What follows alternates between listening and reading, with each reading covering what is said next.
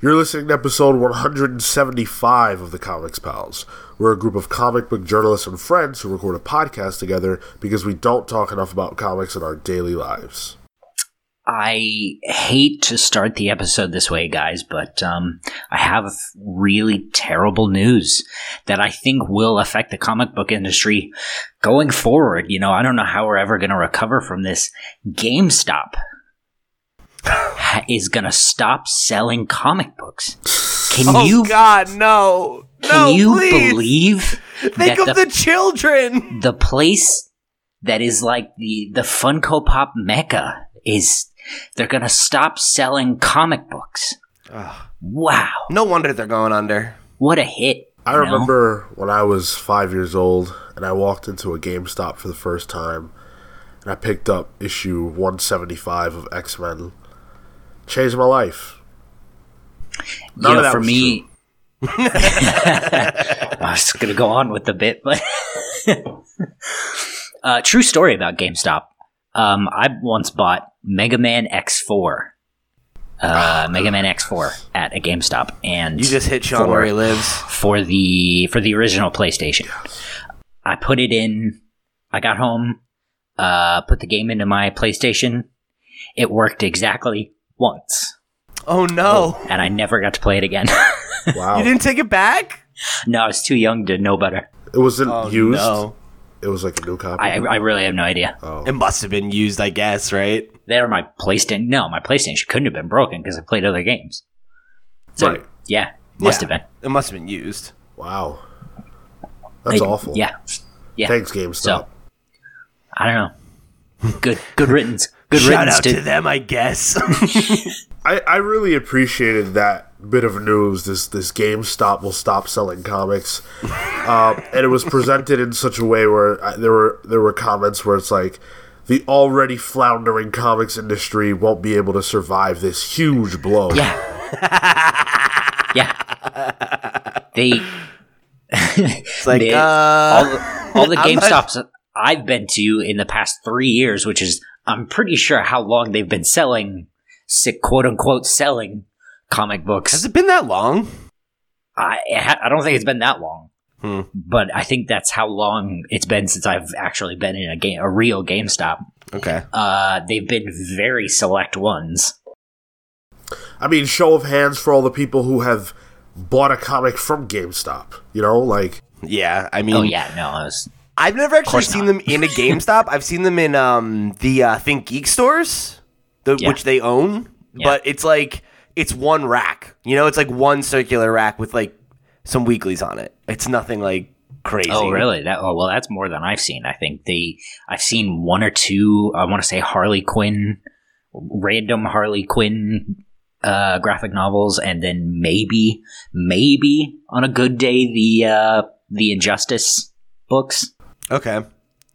Yeah, the the one that the one uh, in the town where I grew up, there's like a ThinkGeek store in the mall that I think is closing, and uh, yeah, they they had you know maybe 20, 30 books there, but they weren't always up to date when I would go in. It was like sometimes I'd see like, oh, I know this just came out a week or two ago. We talked about this on the show, and sometimes it would just be something random that somebody hadn't bought from months earlier. You know, The the death knells of the comic book industry. the death rattle. oh boy, that's funny.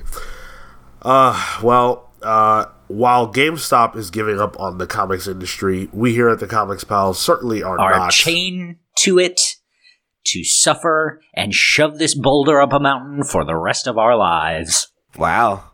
that is true. Who's it? Odysseus? Is that who that is? I don't know. You're the religion guy. You gonna ask me? It's fucking that. Okay, first of all, that's mythology. That's even Whatever. They're the same. Never mind. I'm sorry. Never. Go ahead. yikes.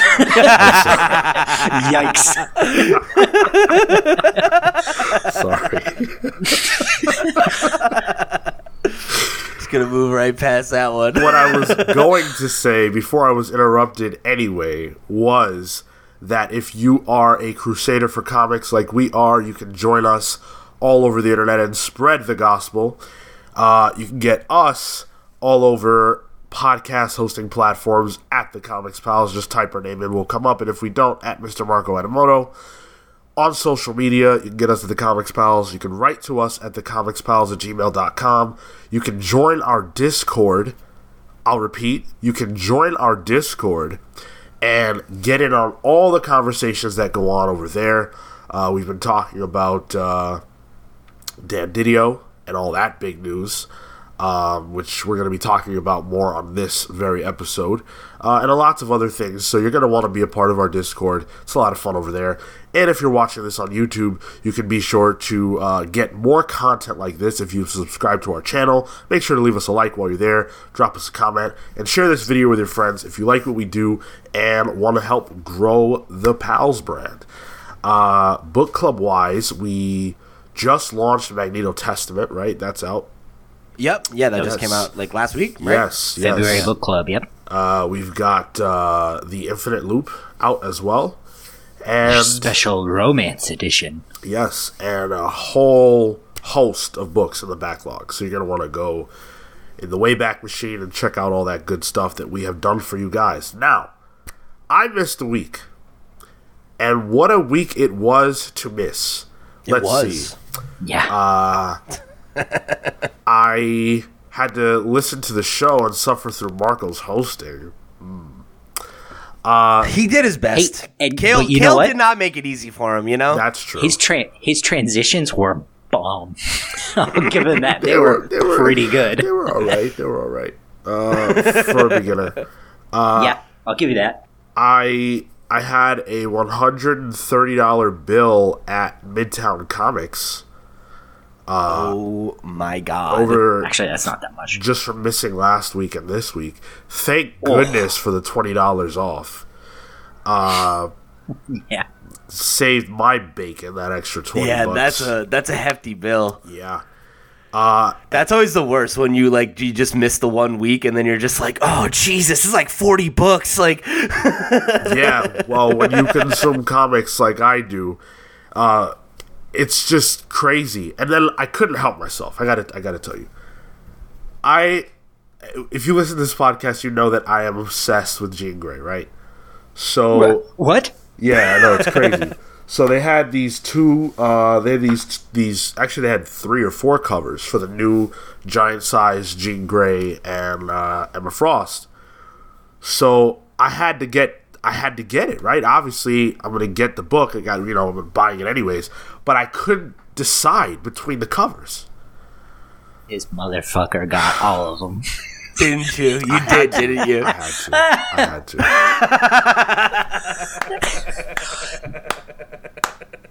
I had to do it. She Hey just man, looked I too good. it. My girl I was looking it. great, and so was Emma Frost. And this one has Storm on it too. What am I Yeah. supposed to do? I had to get them. So Yeah. it Let is us see the other is. ones. You got them right there. No, I don't have them right here. Um, but yeah, just just gorgeous covers, great stuff. so did you bought five copies of it or Three, three. three? Okay. All right, that's, that's not as bad. Well, Yeah. there were three covers. I bought the three. no, sure, sure, sure. Yeah. I just figured it would be a lot worse. I was thinking that you were saying that there were three covers in addition to the main one or something. Like I got confused Oh, somewhere no, there. no. So No. uh, that's unlike me. I only do it if it's Jean Grey or Cheetah. Uh, just kidding about Cheetah. That's that's not Hmm. true. sort of. What are you gonna do? I did do that once. yeah, it's not. It's like it never happened. yeah, and then uh, the the person who was ringing me up commented on the fact that you know I had these covers or whatever. He was like, "Oh man, I, I couldn't I, I couldn't get over how beautiful this cover was. I forget which one it was. It was the main cover that he liked. And I was like, Yeah. yeah, man, I had to get them all. So I was like, yeah, Jean Grey's my favorite character in comics. So he goes, oh yeah, well the Phoenix is my favorite character in comics. Stupid. I was like, wow. Stupid fucking asshole. and that was when you. That was when you shot him, right? Yeah, actually, I'm doing this episode And from that's jail. when I killed him, Your Honor. He goes, he goes, not Jean Grey. He goes, because I think Jean Grey sucks. He was like, sorry. I mean, in my opinion, Jean Grey's not the best character. But he goes, but I like the Phoenix without any particular host, just in general. I was like, wow, I've never heard anyone say that before. What a take! What Yeah. a take! Like, look, I don't think Jean Grey's a good character either, but I would never follow it up with that bullshit. like, That's the quality of the individuals who work in Midtown Comics. no, I'm just kidding. He's a good guy. Um, but yeah, that was my that was my week, and then of course the biggest thing that I missed is maybe the biggest thing to happen in comics over the last ten years, which is Dan Didio being ousted or leaving or whatever from DC Comics. I haven't uh, given you guys my thoughts on that. That'll come a little bit later, but uh, yeah, you guys had a great conversation about that last week. it's man, it's it's still fueling a lot of discussion that I think is really interesting. Yeah. Uh, also, uh, very conspiratorial, which is stupid Yeah, on a lot of levels, but usually. very interesting, very very big. Yeah, and I want you to remember those conspiracies that you're referring to so that we can talk about that a little bit later when we get to that news item. Uh, but first, let's do some pals pulls. And we're going to kick things off with Cale, who picked Something is Killing the Children, Volume 1. I'm so hyped to read this book. Uh, with the praise it's gotten, I am very excited to finally be able to uh, dive in. A lot of people are saying it's the whole, like the horror book of the year, and it's February, I guess March when this comes out. It was the horror book of last year. It, it's 2019. Yeah, it's Yeah. it's truly incredible. It's really, really, really good. Yeah, I, I can't wait. remember you you called out uh, like the second issue or something like that in your pals polls once, and you were like over them. You know, you were really really giving it very high praise. So it's been on my radar since then. had it even been one trade deep, it would have been my book of the year. At the time, I just felt like it was too soon. But yeah, Yeah. It's so easy for like a book to have that one or two like good issues and then kind of fall off. So I'm glad to hear that it stuck the landing. yeah, it's, it, it's still it's still tremendous. Absolutely. That's cool. Yeah, I'm not. I'm I'll not have to pick that up. I I don't know how how much I like Tynion on superhero books, but I remember he did uh, The Woods. Uh, I think it was for Boom, and I I really enjoyed that. His he does have a very uh, uh, comic book focused uh narrative driven you know mind i don't know what i'm trying to say there but I do. I think I think that makes a lot of sense, and I think you're right. Uh, and I think I think you will get a lot out of this book. quite sweet frankly. i Hope can't you- can't wait yeah. Uh, then you also chose ApocalyptiGirl and Aria for the end times.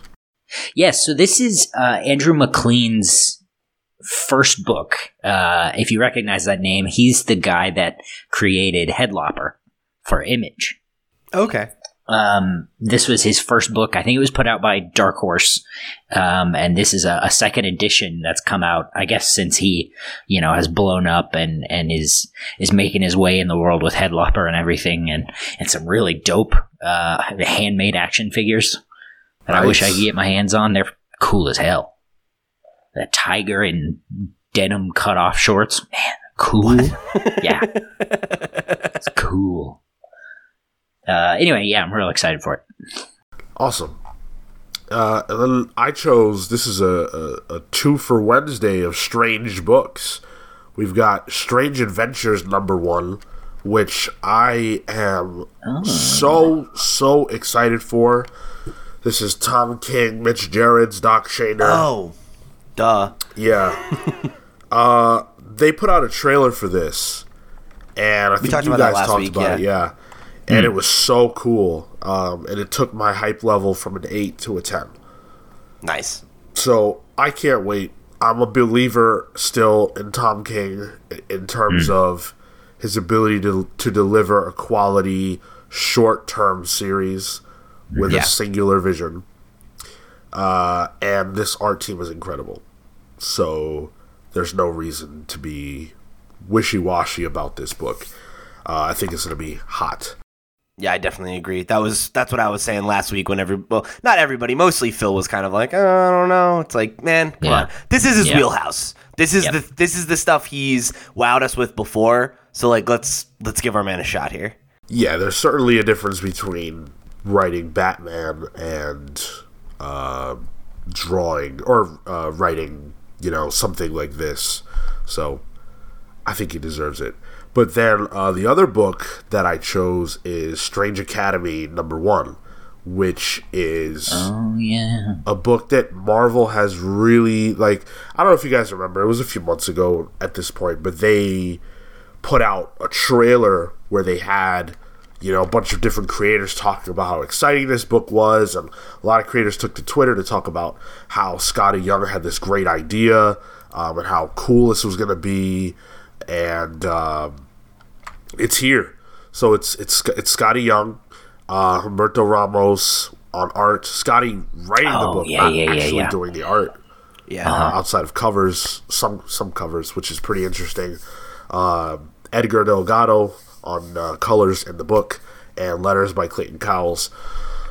It, it, it looks interesting. I don't know if it's for me necessarily, but Marvel and the Hype Machine really worked hard to sell people like me on this book, and mm-hmm. so I'm gonna give it a shot. It's gonna be Brother Voodoo, the Ancient One, Scarlet Witch, magic, Damien Hellstrom teaching kids magic. So mm-hmm. Harry Potter X Marvel, if you will. yeah. Yeah. I'm Could be good. Yeah, Yeah. Let us know how it is. We'll do. All right. Let's talk about Dan Didio. Let's talk about 5G. Let's talk about DC. Uh, the Comics Beat put out a really, really strong article uh, by Heidi MacDonald about this whole Dan Didio thing. And I thought that we could reference it because she is kind of approaching this conversation from a different angle than I've really seen so far. So I thought it was worth talking about. Uh, she she makes builds a narrative around the idea that Dan Didio relied and leaned too heavily on crises and seismic shifts to drive sales at DC. And it's kind of this this idea of the difference, the core difference between Marvel and DC is that Marvel is willing to say, "Hey, yeah, Magneto is a child of, you know, World War II Germany and, and the Holocaust and everything else, and that would make him really old. But don't think about that. Forget Yeah. about that. So You who cares? Yeah. uh, like a nip tuck approach is what she specifically references, which I think is really smart. And then DC's approach is more okay. We're gonna make it so that all of this can make sense, uh, and we're gonna do it in story, and it's gonna be big. It's gonna be explosive, and it's gonna melt your mind. But that means that some of the stuff that you know to be true will not be true after this and obviously that has created headaches for DC fans forever. Um, the problem that she references is that once Dan Didio sort of came into power, it it, it, it became all about that. Uh, and so she does a, a- good job of laying that out. So in 2004, we got Identity Crisis, which wasn't a retconny crisis like um, you know, Zero Hour or um, or Crisis on Infinite Earths, of course, the original. Uh, but then we got Infinite Crisis, we got uh, Countdown, uh, we got Final Crisis. Uh, Flashpoint wasn't named Crisis, but it was a crisis. It might as well have been Yep. called that. Uh, Yep. And it wouldn't surprise me if that if a, a, a different version of the name at some point involved that. Uh, we got Rebirth, which was a Geoff Johns initiative and not a crisis, and actually something that I think helped DC. But of course, Johns very soon after that was kicked out, uh, at least you know from an executive position or or a you know, yeah, an executive position. Um, and then we got Dark Nights Metal, which was originally called Dark Crisis. So that's how many crises over the course of, you know, uh, f- what, 15 years? That, Yeah. that That's like five. Six or seven, yeah. Well, and then not to mention, uh, did you say New Fifty Two in there as well? Because that's that was also under his The Flashpoint. Yeah, Flashpoint. Oh, oh, okay. yeah. Flashpoint started New Fifty Two. Okay. Yeah. Um. Yeah, yeah. I mean, it- it definitely. That was always my one of the things I would point to when I was like a teenager, and you're very in that like everything's about identity, right? And it's I'm a Marvel fan, so like fuck DC, you know. And I remember that being a thing that like me and my Marvel friends would make fun of them for. It's like, oh, at least we don't have to reboot our universe every other year, you know, like to drive sales. Like, it's literally, it was like a gag, you know, like among Marvel fans, at least my friends. I like the idea that you have friends, uh, and you have like Just leave it at that. I like the idea that I have friends. You have like gang wars with like red jackets and blue jackets, the Marvels and the DCs, or the Sharks and the Jets. That's How dare a you show your face bit. at our sock hop? I like that. but no, uh, yeah. Before I was a fan of DC, before I like really decided I was going to give them a, a fair chance, I felt similarly. And honestly, New Fifty Two is where I really started. Like I was reading hmm. Batman and Green Lantern like everybody else, but then I was like, okay, New Fifty Two, I'll give it a chance. I'll read Justice League. I'll read Aquaman, whatever. Mm-hmm. Mm-hmm. Um, and I think Dan Didio probably gets a lot more flack for the New Fifty Two than maybe he deserves because I do think there were quite a few people who did give it a shot. But there were also those older fans who said, "Whoa, whoa, whoa, whoa, no, you can't do this." And that's what happens when you sort of for forsake the older fan in favor of the newer. You, you do get that, and New Fifty Two obviously was what it was and needed a seismic reboot it, with with rebirth not that many years later um, but here we are on the other side of that staring down 5g which getting back into the article by Heidi MacDonald uh, she essentially says that 5g and the rollout of that is the ultimate reason or the, the straw that broke the camel's back as it relates to Didio's time at DC. She talks about how behind the scenes, uh, 5G. She says, I don't think you're going to be too shocked to learn that behind the scenes, planning for the 5G reboot retcon Ultimate Hyper Time was incredibly stressful. Didio started his own teaser rollout last year with sneak peeks, sneak peeks at wall charts and hints on panels and leaks, familiar methods Didio had used to tease previous crises. For the editorial staff, however, this was a series of constantly changing ideas, reassignments, and what turned into a hostile work environment. Although retailers may have fingered Scott Snyder as part of the coup, I'm told this was formal internal complaints that had reached a boiling point. She talks about morale and how bad it got. Uh, she specifically reference, references an editor named Pat McCallum who was put in charge of the DCU in total, who quit over Thanksgiving break uh, with no reason specifically cited that is public, but she is putting those pieces together here in this article. Um, and you guys also talked about Alex Antone last week on the show. Right. Who jumped ship and uh, went over to Skybound. Right. Yep. And there's also a kind of uh, piecing together that Warner may b- and, and AT&T may be a little bit frustrated with the idea that as they try to right the ship on the big screen, DC is taking away all of these, uh, you know, major characters that were supposed to be, you know, there's supposed to be continuity here between these two different mediums, but now that's that that doesn't exist anymore, uh, and so that's kind of where we where we stand. And for me, and I'm, I'm interested to hear if you guys agree with this. For me, this tells a story that that does make sense. Uh, a guy who is 100% passionate about comics, but who whose passion and ideas maybe burned away some of the the trust that other that others had in his ability to to lead the ship. We've talked a lot about how it's weird how much DC is doing all these shifts and different things just since we started doing this podcast. They mm. fe- it feels like they've been all over the place, right? And some of that has been great, but then like the Bat Dick situation? How does that slip past editorial? Why is Dan Didio the the, the one of the co-publishers having to literally sit down and figure out a situation with that? Why is there no uh, check and balance prior to him to stop something like that from getting to the presses? If that was going to be such a big deal, specifically cited here in this article, how did that happen? You know, is was he so worried about 5G that he wasn't paying attention? I think there are a lot of questions, but do you guys kind of agree with what I'm putting down or what this article specifically is putting down?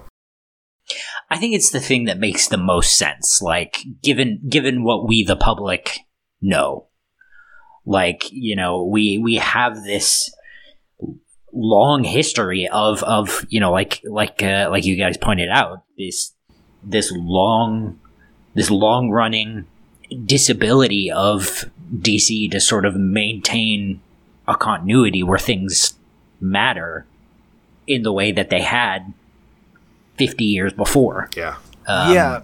Oh no. Go ahead. Kim. Please.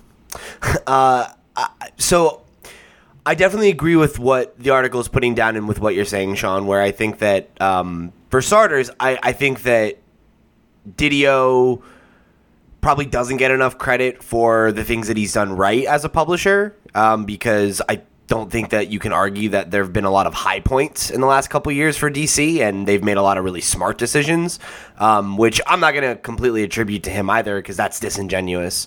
Um, but the machine that he uh, built and was a part of for a long time made probably as many good decisions as it did bad ones, you know, and and that's worth pointing out. But I think in the same breath, like between this report and then also what we saw from Bleeding, Bleeding Cool when the story kind of originally broke, you also get the the picture being painted of a guy who seems to be on some level like maybe a little bit of devoid of ideas at this point where they are going back to that same well and things are a little messy. There are a lot of complaints about hostile work environments or him micromanaging people or, you know, changing his mind and, you know, like throwing wrenches and things. And that isn't unheard of. Like, there are a lot of stories of people who are to your to what you said, Sean, right? Like someone who loves comics, who cares about the work, who I think intentions are probably good and has had good ideas, but has been in this position for a really long time probably too long, and it's time to pass the torch to somebody else who's new blood, who's excited in the same way that he was when he came into the job, you know? And that's not to say that somebody can't be a creative or or do that kind of work for years and years, but like being the editor in chief of one of the two biggest comic book companies for He's like the editor in chief, or not editor in chief, um, publisher, co-publisher. publisher. Thank you, co-publisher for um for what fifteen years, right? Like, eh, give or take. Like that's a long time to have somebody be in in that kind of control for that long. And I, I think at some point you do see a, a, a diminishing return. And I think that's kind of what we're seeing now, you know, where maybe he's a little too comfortable in the role, and maybe there's a culture clash between him and, and some of the creators who, you know, are just sick of the way that he does things, you know, and that, like, it doesn't have to be that way. And amid all of this other shuffling of, of deck chairs on the Titanic that DC's been going through of replacing people left and right in leadership roles, I think that's probably a part of it too, right? You know, is that ultimately like DC is going through a transition right now, and that's going to lead to shakeups. Yeah, yeah. I think I think that I think that in a lot of ways, Dan Didio will be looked back on fondly once the smoke clears, and the reason why I say that is because the 2000s for DC, you know, may have been filled with crises and stuff like that, but we don't. Do we do we still get some of the highs that we got at that time that really shaped DC for the future without him? You know, like Scott Snyder, Yeah. Tom King, lots of creators have come out and said how instrumental Dan was in allowing their books to flourish. Um, Geoff Johns, his stuff with Superman, does that happen the same way? Grant Morrison and, and how he really shaped DC at the time, does that happen? There are so many questions that are like, do we get this without Dan? That I think I think they're worth looking at. And I don't think that he was devoid of ideas. 5G is a fresh idea. And on this very podcast, I was against it, but I think there was probably more people that were for it here on this show. Um, because it is something that is forward thinking and an attempt to, you know, bring in new new fans, new characters, you know, so I, I think is it a good idea? That really can't be said ultimately until it happens already, right? But is it a fresh idea? Is it a compelling idea? Yeah. Yeah, absolutely. Um, but when you have corporate masters, it, it gets tough, you know. And I and I believe that he got pushed back from on high, and I also believe that he was working people really hard.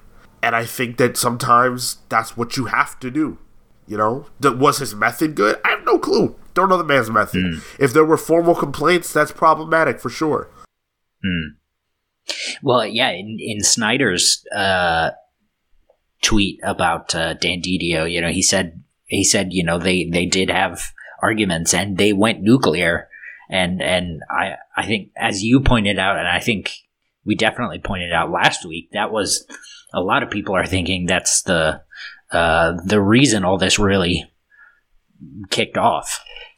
Um, so, you know, yeah, I think I think his his method may be uh, proven, but you know, at the expense of at the expense of what? Sure. So, last question before we table this topic until we learn more info. Uh, what what what do you guys want to see out of DC Comics? Not what do you expect, because we can't say that. But what do mm. you want to see going forward? What do you want them to do? What has to change? I, I have an answer hot out the gate if you guys need time. Yeah, go ahead. Go ahead. Consistency. DC has not mm. had a consistent vision in a really, really long time, I feel when I started reading DC Comics, the one thing that I liked a lot was that it seemed all interrelated. They had 52, which I couldn't read because I felt out I felt like I was out of the loop.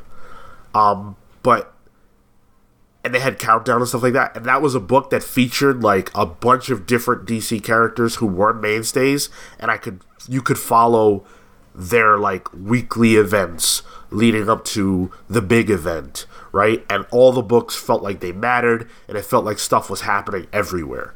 Um, I think that they've lost a lot of that interconnectivity. They've lost a lot of that consistency. We're talking about we're three years removed or so from rebirth, and now we're on to another, you know, total reboot. We can't keep doing that. We need a, a, a linear vision that includes everybody, but that has a track that's followable. I can't tell you how Heroes in Crisis, Dark Nights Metal, and Doomsday Clock relate because they don't. And that mm, shouldn't yeah. be the case. It should be the case that three events that took place over the course of three years have no relationship at all. And that has to change. So for me, it's it's that answer is consistency in vision. Yeah, I think that's a good answer. Um, because uh, what I've really liked seeing from DC in the last couple years is feeling like they are not afraid to try new things, but I feel like that's almost gotten away from them. Where like they're trying so many new things, it feels like they're just throwing things at the wall a little bit now. Yeah.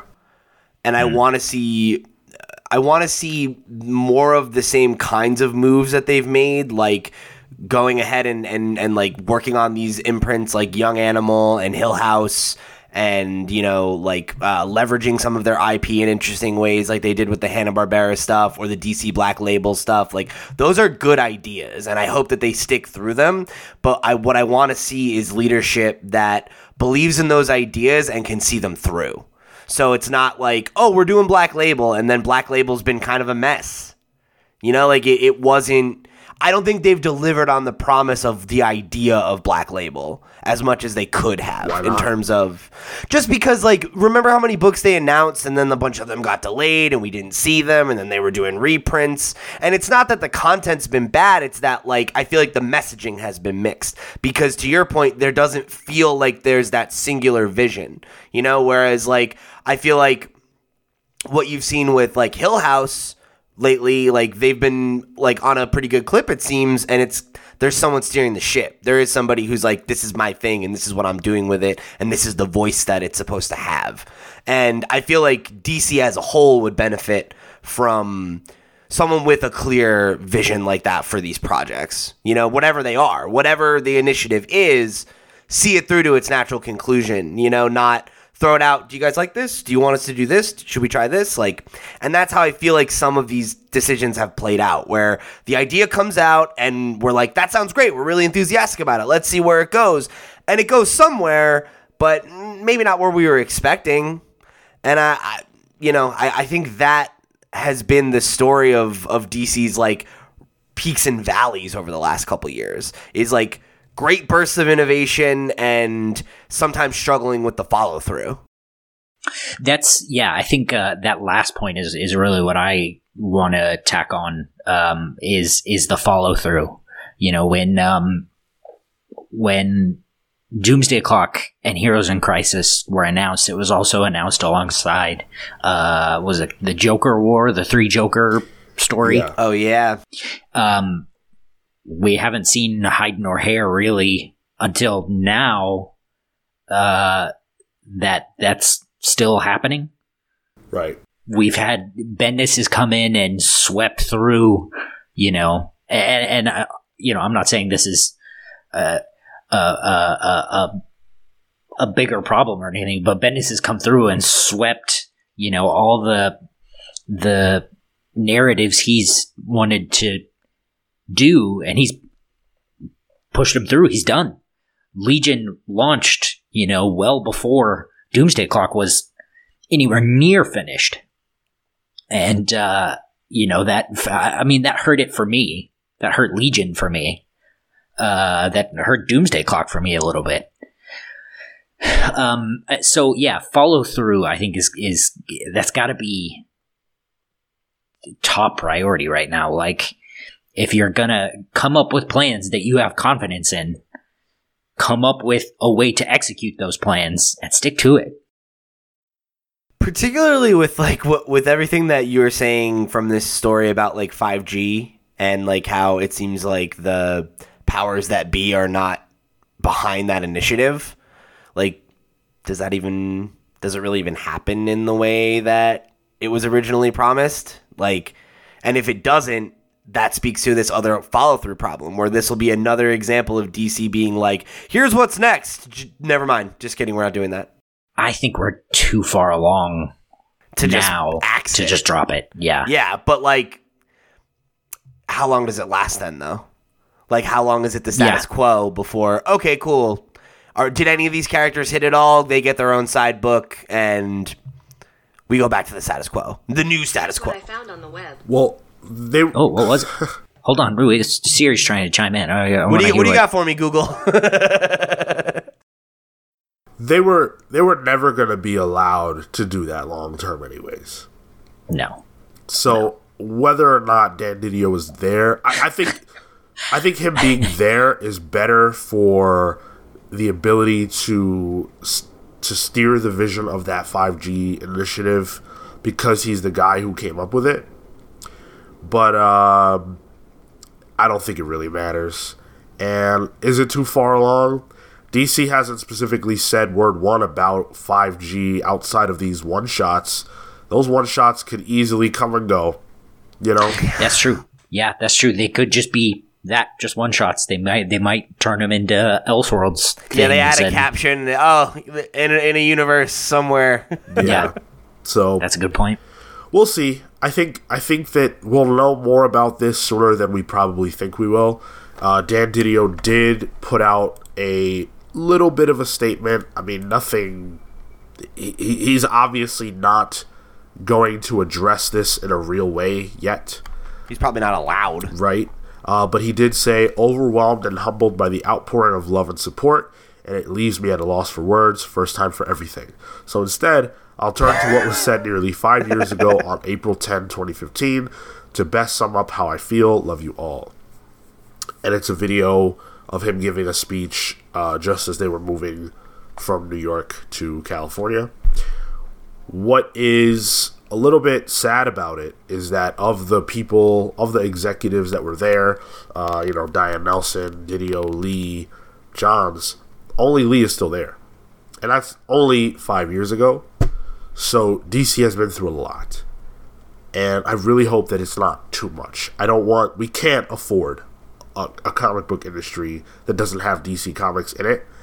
And there has always been this storm, this this this storm over DC Comics that is Warner AT and T.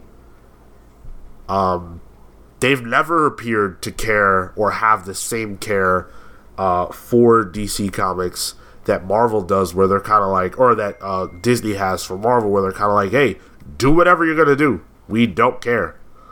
Um, Warner and AT and T are seem to be more hands on, seem to, to be more interested in seeing results and uh, hopefully they're not close to their own demise over at DC as a whole. But uh, we'll talk about this when we get more info. Well, that that sorry you that goes into some of the conspiracies. Oh yes. Uh, have you have you heard that the big rumor now is that uh, Marvel's going to buy DC? I saw that, and uh, I Like would what? I would love I would love for us collectively to put a moratorium on addressing news that comes from that website. Yeah. Oh yeah. But Who, what, what what website we're was not it? going to do that. Oh, okay. Yeah. Okay. but uh we'll we'll address that for play for the sake of play um just because it's kind of fun and goofy marvel purchasing uh purchasing dc comics because at&t and warner want to shut down dc comics if 5g doesn't go over well because uh, dc had the balls to get rid of batman superman and wonder woman while they're trying to rebuild those characters on the big screen that's that's the big. What a what a ridiculous theory. It's wild, right?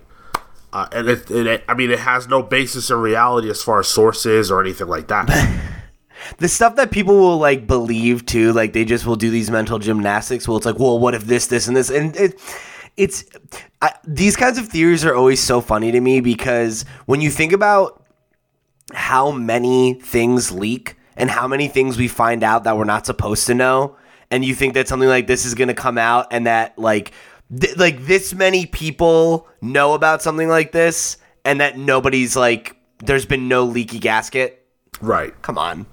This is not how it works. Well, like well, when your source is Ethan Van Sciver, like, lit- Okay. li- I literally I was typing a message into our guest chat just in case that's where it was from. yeah, you got to be kidding me. E- it- the source is Ethan Van Sciver said that he spoke to a comics pro who works for DC that said that this is what's happening. That's oh, right. a, a comics pro, huh? Wow. Yeah. I, it's weird. I never got any calls. Uh, yeah, I really would hate to see that happen. Just you know, if we're just playing with it, I would hate to see that happen. That sucks as an idea. Um, yeah. Let's let, let's let Disney own more shit. Great. Yeah, I mean, forget that. Just the fa- I don't want Marvel and DC to be owned by the same company in general. I don't care who it is. That sucks. Uh, yeah. Please, like that. Then, then it goes from the big two to the big one. Yeah, Great, that's good. awful. That's Yeah. what we need. However you feel about DC, we need we, we need to have an alternative to Marvel, and I don't feel like I, I don't even feel like they're an alternative to Marvel. They're their own thing. We you know Yeah. like They're alternatives to each other. Yeah, exactly. But uh, one executive steps down at one company and another rises up at another company. Uh, Mark Waid is going to be taking over as the publisher for Humanoids Comics. Uh, so this is pretty cool. So uh, Humanoid, i Humanoids, I'm sorry, is one of the most relevant and important European comics publishers is going to be uh, pushing into the U.S. market, and they're tapping Mark Waid to take over as the publisher, who's going to be overseeing basically everything from creative to editorial to marketing, um, and trying to use his knowledge of the U.S. market to bridge the gap, uh, get them into get them in with retailers and things like that. Uh, so he gave uh, he, he had some words about this he said uh, Fabrice uh, giger founded humanoids in los angeles in 1998 with the goal of introducing american readers to the european masterworks by creators uh, Jodorowsky, uh, mobius jimenez and manara and these classics remain the foundation of humanoids as we look to the future, Humanoid's publishing state slate will honor the legacy of those iconic books while continuing to innovate and experiment with new publishing initiatives like Life Drawn, Big, and H1. Cale, I'm going to lean on you here. You know about this? Uh, I know bits, yeah. Um, humanoids. Humanoids is a is a big deal in general, especially you know, as you pointed out, for America in terms of comics that aren't American based. Right. Um, so you know, I've talked about like uh, Corto Maltese uh, several times on the show. That's a, um, I believe that's a Spanish comic book. Yeah. Um, and the way the way comics work over here, for the most part, is they come out in their, their issues are they call them albums, and they come in like a, a, a bigger size. You know, um, I don't necessarily like a like a big, a, a tall notebook, like a tall spiral notebook, Yeah. is how I would describe the albums. Uh, the the art is a bit more oversized, like an oversized book, kind of like um um Ed Piskor's stuff. Sure. Okay, sure. Um, that's it. Yeah, yeah, yeah. Um, they they tend to be, you know, they tend to be a bit more mature, especially in the um, um, I think the stuff that humanoids tends to put out. Um, yeah, we've seen stuff like uh, I think the Incal has come out fairly recently from The them. Yeah, I N C A L, It's cute. Incal, something like that. the that. Incal. Yeah. Yeah. Uh, but Mark Waid is a good, uh, uh, like, say what you will about his, you know, his writing and stuff these days, but like his uh, his knowledge of the industry is, I mean, bar none. Uh, yeah, I mean, he has more editorial experience than uh, I don't know, probably most people working. Right? I mean, he had a position at DC. Like he was hugely involved at Archie for a while. Like you know, he's worked everywhere. He was the, he was one of the chiefs at Boom too, right? He yeah, for a while he was, yes. It's like CCO or something like that. Um, so yeah, I mean, he's like, he he's just done a lot, and you know, and like not to mention all of the really really like huge runs he's had, you know. So it's like he's he he has a ton of experience as a creator and as an as editorial, and at a number of really well established companies that hit different niches too. You know, like working at Archie is going to be a lot different than like DC, and the metrics for success and everything are going to be different. So like, I feel like he has a, a really good knowledge base of the American market from a lot of different angles. So yeah, it seems like a really good position for him if that's the big thing that they want to do is try to expand more outside Europe. He seems like a good guy to to steer that ship. Yeah, I think this is a good a good role for him. Uh, he is going to be doing some writing with them as well, some some original stories. So I like that. Uh, and I, I I I love the idea as we become more accepting of non superhero comics. Uh, and and non traditional comics in general, I, you know, I love the idea that we can embrace and have the opportunity to have more European comics in our faces.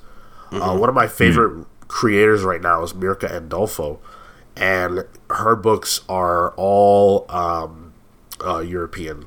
I think I think they're written in Spanish originally, and she's worked out a deal with Image where they've been translating them, and uh, she's the writer and artist on her books, and they're very different. You know, they're they're very very different, and I like them a lot. and it's cool to have an opportunity to read these books from other languages because the images are universal, right?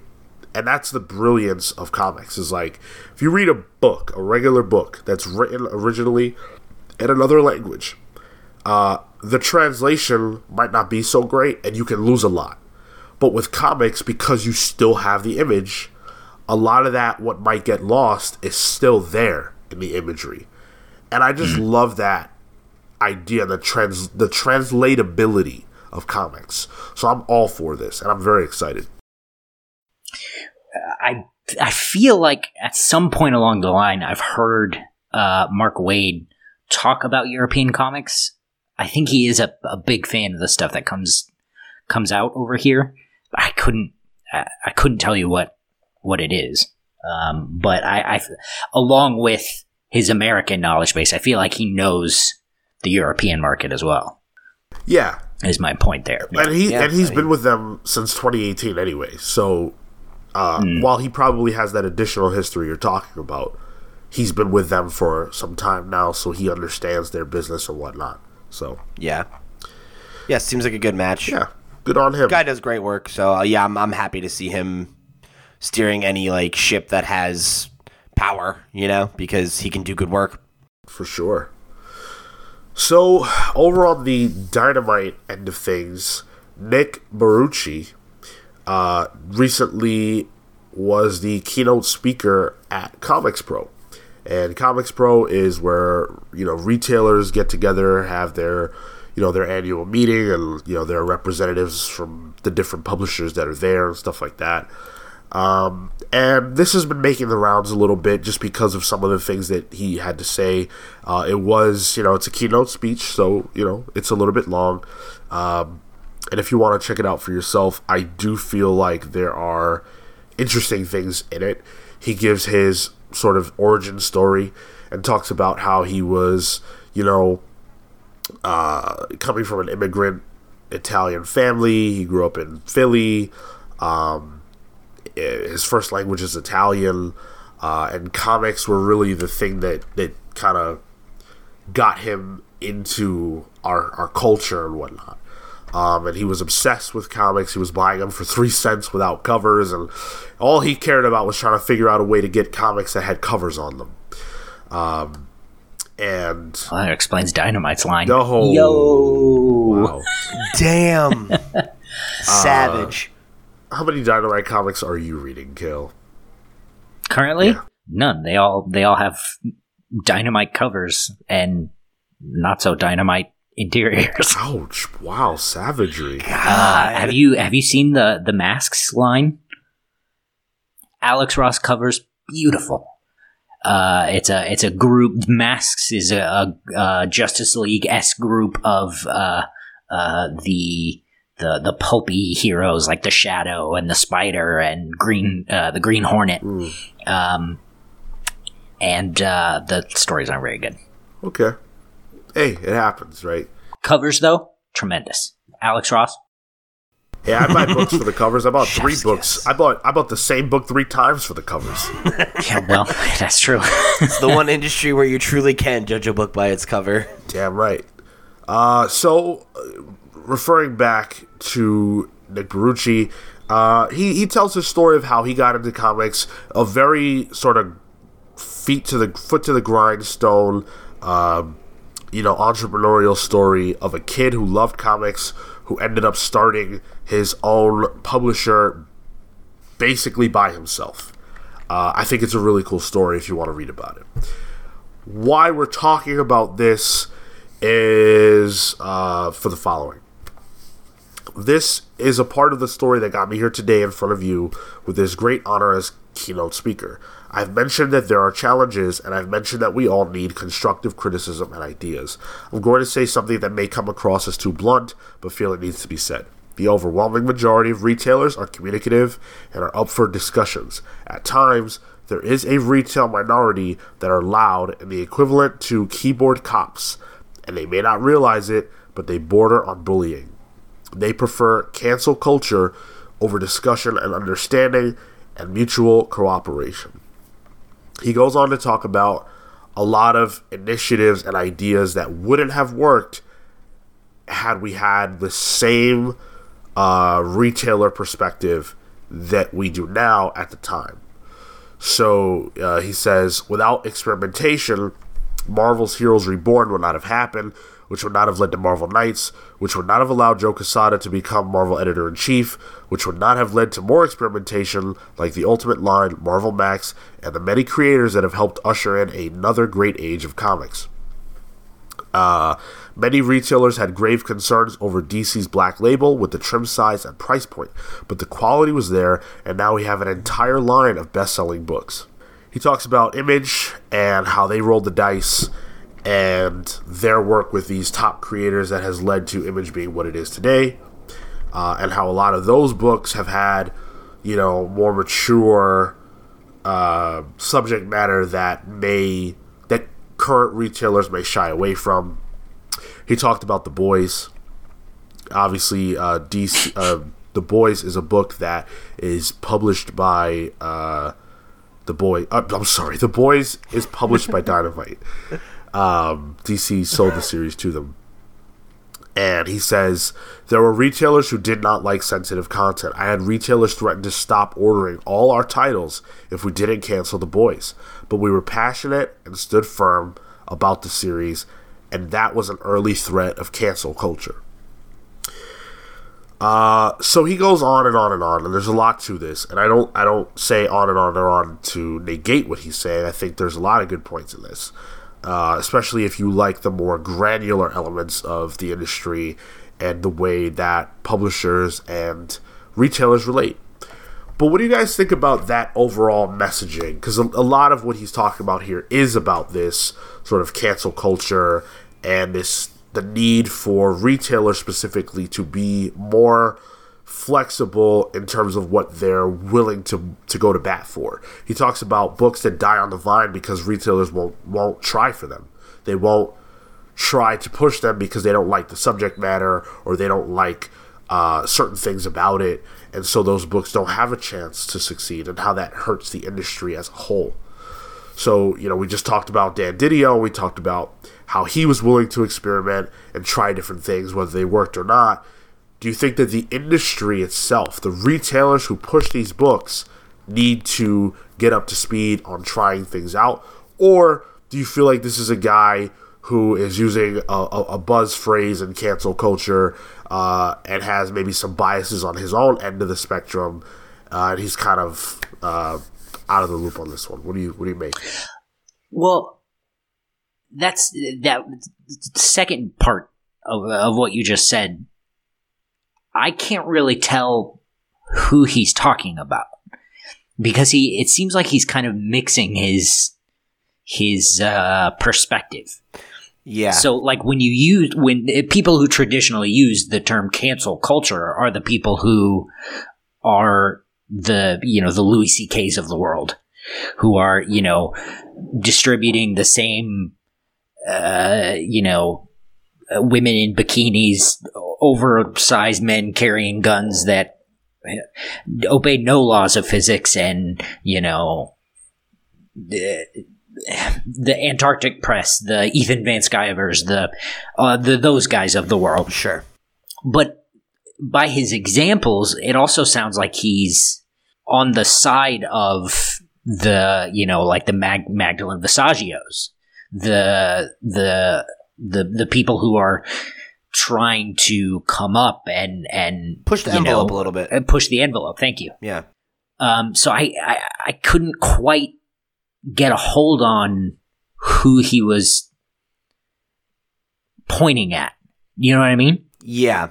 I definitely get that impression. Um, because that I was confused or that no, no, I, I too was confused by his language, uh, because I think like when he says the thing about um, the retail minority who are like keyboard cops, you know, like that feels like something that would be aimed at. Um, again, like it, it feels like language that's usually aimed at like you know uh, people who want more diverse characters or you know different kinds of stories or whatever. But then he's going and pointing to examples of like what image is doing and like pushing forward books that are more like mature. So that to me doesn't feel like he's talking about like politics. Like he's saying like these people don't want to push these books forward because of their subject matter.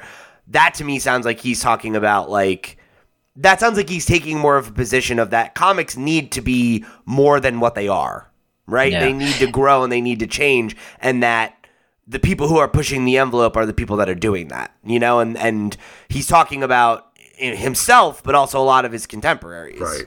So, like by that point, is he talking about the people who, you know, the the million moms or whoever the fuck that uh, protested the uh, the second what was it second second uh, coming Yeah, yeah. that um, yeah, like that it feels it feels like book? he's more talking about that, you know. okay, but Now it that- also that makes sense. But it also feels like he's kind of aiming at retailers a little bit, right? Because he's saying how like they didn't want to adopt Black Label because it was different and it was different than what's been done traditionally, but the proof was in the pudding because the content was there and people showed up for it. Well, this is all about retailers. This, this Yeah. Okay, yeah. so with that in mind, like, yeah, I don't know. Like, I- I feel like eh, the language he's using feels a little bit mixed, but it feels like what he's talking about is that, like, ultimately, the industry is afraid of innovation. Feels like the hypothesis statement there, right? Is that the industry is slow to change and retailers are afraid of new and different things and that there is kind of this old guard old blood mentality about comics sometimes and that that is detrimental to the future of comics I yeah, and and I think I agree. Right. So yeah his specific example that he uses that relates to his business is the boys. And I, I I will say that it's not a surprise that he loves the boys and pumps the boys and then uses a phrase like cancel culture in like improperly. Um I just I think it's kind of funny. I love the boys too. I don't have a problem with the boys, but it's just funny that You, but you also don't know the proper term of cancel culture. Well, we've tried to talk about this. but but the boys is notoriously, you know, hyper violent. Uh, one might argue hyper masculine, and there's like, you know, Oh, that's a good way to put it. Yeah. rape and stuff in it, and so uh, people shy away from that, right? And I guess retailers told them, "Hey, we're not publishing Dynamite books anymore if you continue to publish the boys." I have a problem with that. I have a big problem with that. I think the industry should have a problem with that because if if he said, "Okay, I won't publish the boys anymore," well, all these years later, there's no boys TV show. All these years later, Dynamite is not making money hand over fist, and thus retailers aren't making money hand over fist. So retailers didn't want to support it, but they'll gladly make the money off it after the fact, after someone else did the legwork to make it a property that all of a sudden has global appeal. Yeah, now Yeah. we've decided that it's it's good, you know. Um, and, and I, I I'm sorry to cut you off, Kel, but I just want to make a point based on what Sean said, where I think the other problem there is it's not just like you then you might cut a series off at the legs, you all those things like how that can affect the economy of comics. It's also I don't want retailers being arbiters of taste. Yes, yes. You're not allowed to decide what books I read. The market decides, the reader decides, we decide what has value. And look, that's what happened with the boys, right? Audiences have spoken. The boys has value in some way. And you can critique it, you can uh, you know, say that you don't like it and you put something else up instead, fine. Like, but like I don't I don't think that anyone and we've talked about this on the show a lot. No one gets the right to decide that like art should or shouldn't exist. Art gets to exist and the the audience decides if it has merit. You know, and if it doesn't, you tear it down. Or you don't or you don't give it no oxygen. Yeah. You don't give it no oxygen. Give it no oxygen. I'm sorry. You don't give it no oxygen. uh, yeah, and I, I think that's that to me is like a super alarming sentiment. If that if what he's saying as he's saying it is actually what happened, you know, like that's that's a huge uh that should give everyone a chilling effect. Yeah, ab- absolutely. Well, it goes along with um, you know, uh, like some of the uh, we, we were just talking about uh, humanoids, and uh, so like I brought up the Incal, uh, and I I just read it. Uh, that's that's why it springs to mind to me. I read it uh, just a couple of days ago, and um, it's filled with. It's a sci-fi book, but it's filled with weird sex and like this weird perfect future thing where like there's you know uh, penises and rape and uh, you know what that's the it's- perfect it's- future I mean, to some people. uh, and you know, yeah, like how how are comics ever going to evolve from, you know, these two superhero companies who churn out at you know, as we said before, the same thing over and over and over again. If if the market isn't allowed to grow, Well, and with that attitude, like imagine if imagine if retailers had said that about Watchmen when it was coming out.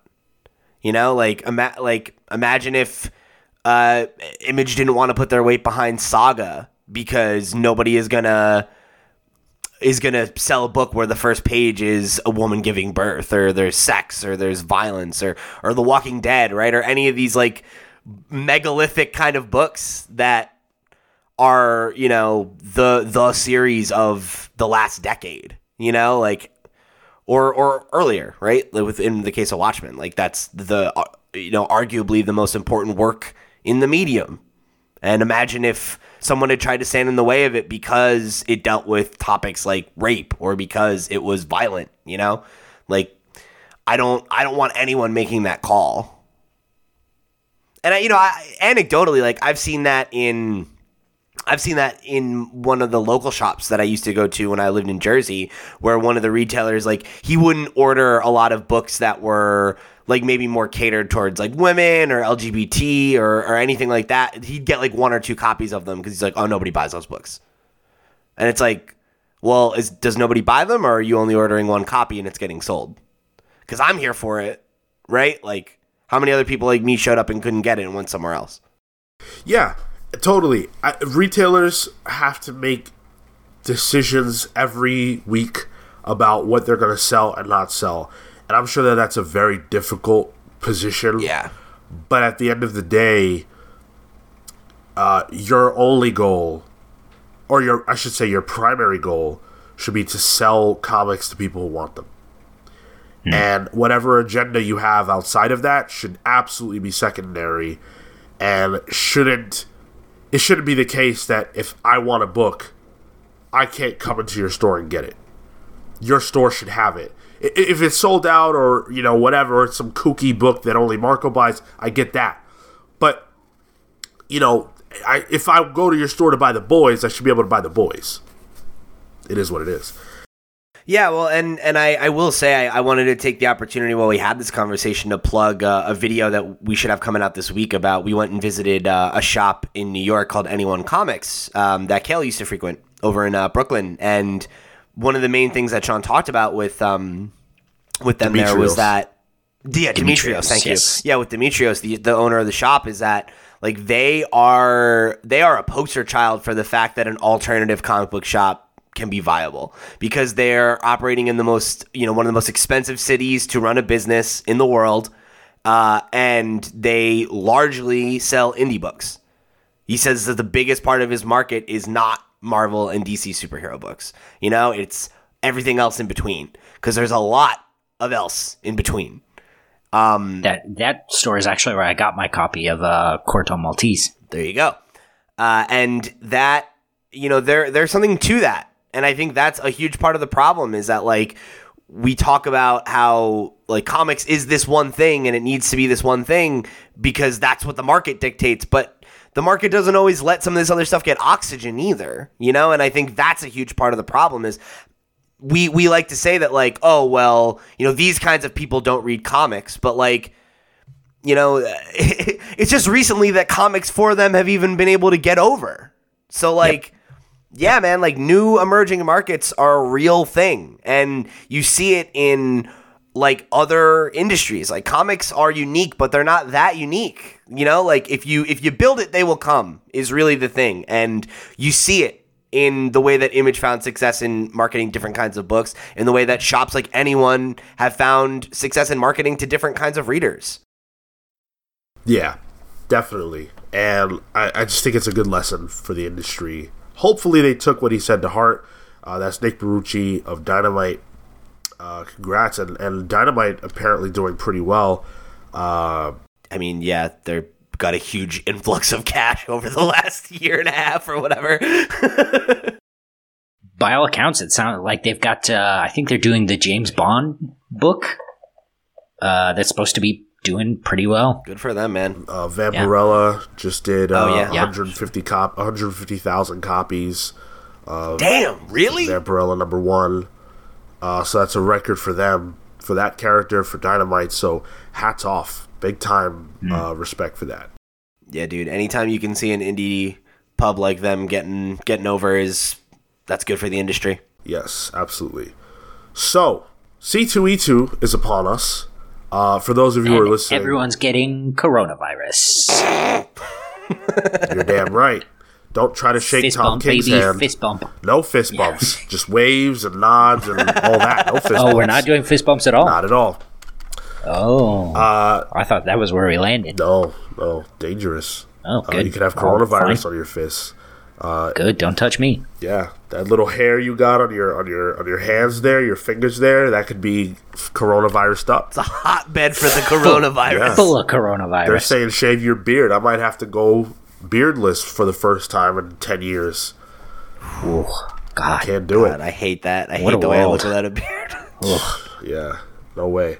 Uh, but uh, a few people who don't have to worry about the coronavirus is the X Men because they have plants that cure all diseases, including the They coronavirus. got their own viruses to worry about. I don't.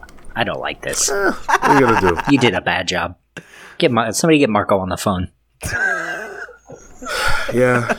All right. We can replace me with Marco. That's okay. It's about time. That's fine. God. You know, after 175 episodes, you're you're Dan We're, we're kicking you out. this is one crisis too far, Sean. C2E2 is happening.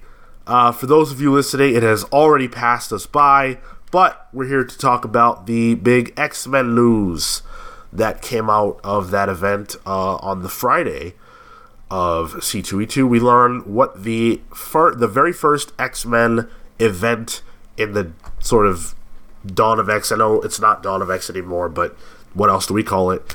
Uh, in the Dawn of X era of X Men will be. It is called Ten of Swords, but it looks like X of Swords. So, uh, And it looks like everyone's got a sword. uh, everyone has a sword. Yes, uh, we did get some. Fucking sign me up. yeah, this looks fucking awesome. Are you kidding me? It's like oh, that's not what I'm doing. I'll be a mutant if it means I get a sword. Fucking yeah. I love this. I love this promo art. Everybody just with a sword. Yeah, it's pretty You wild. get a sword. You get a sword. You get a sword. Everybody gets a sword. we got some incredible teaser art by Mark Brooks, who does a lot of that for um, for the X Men line.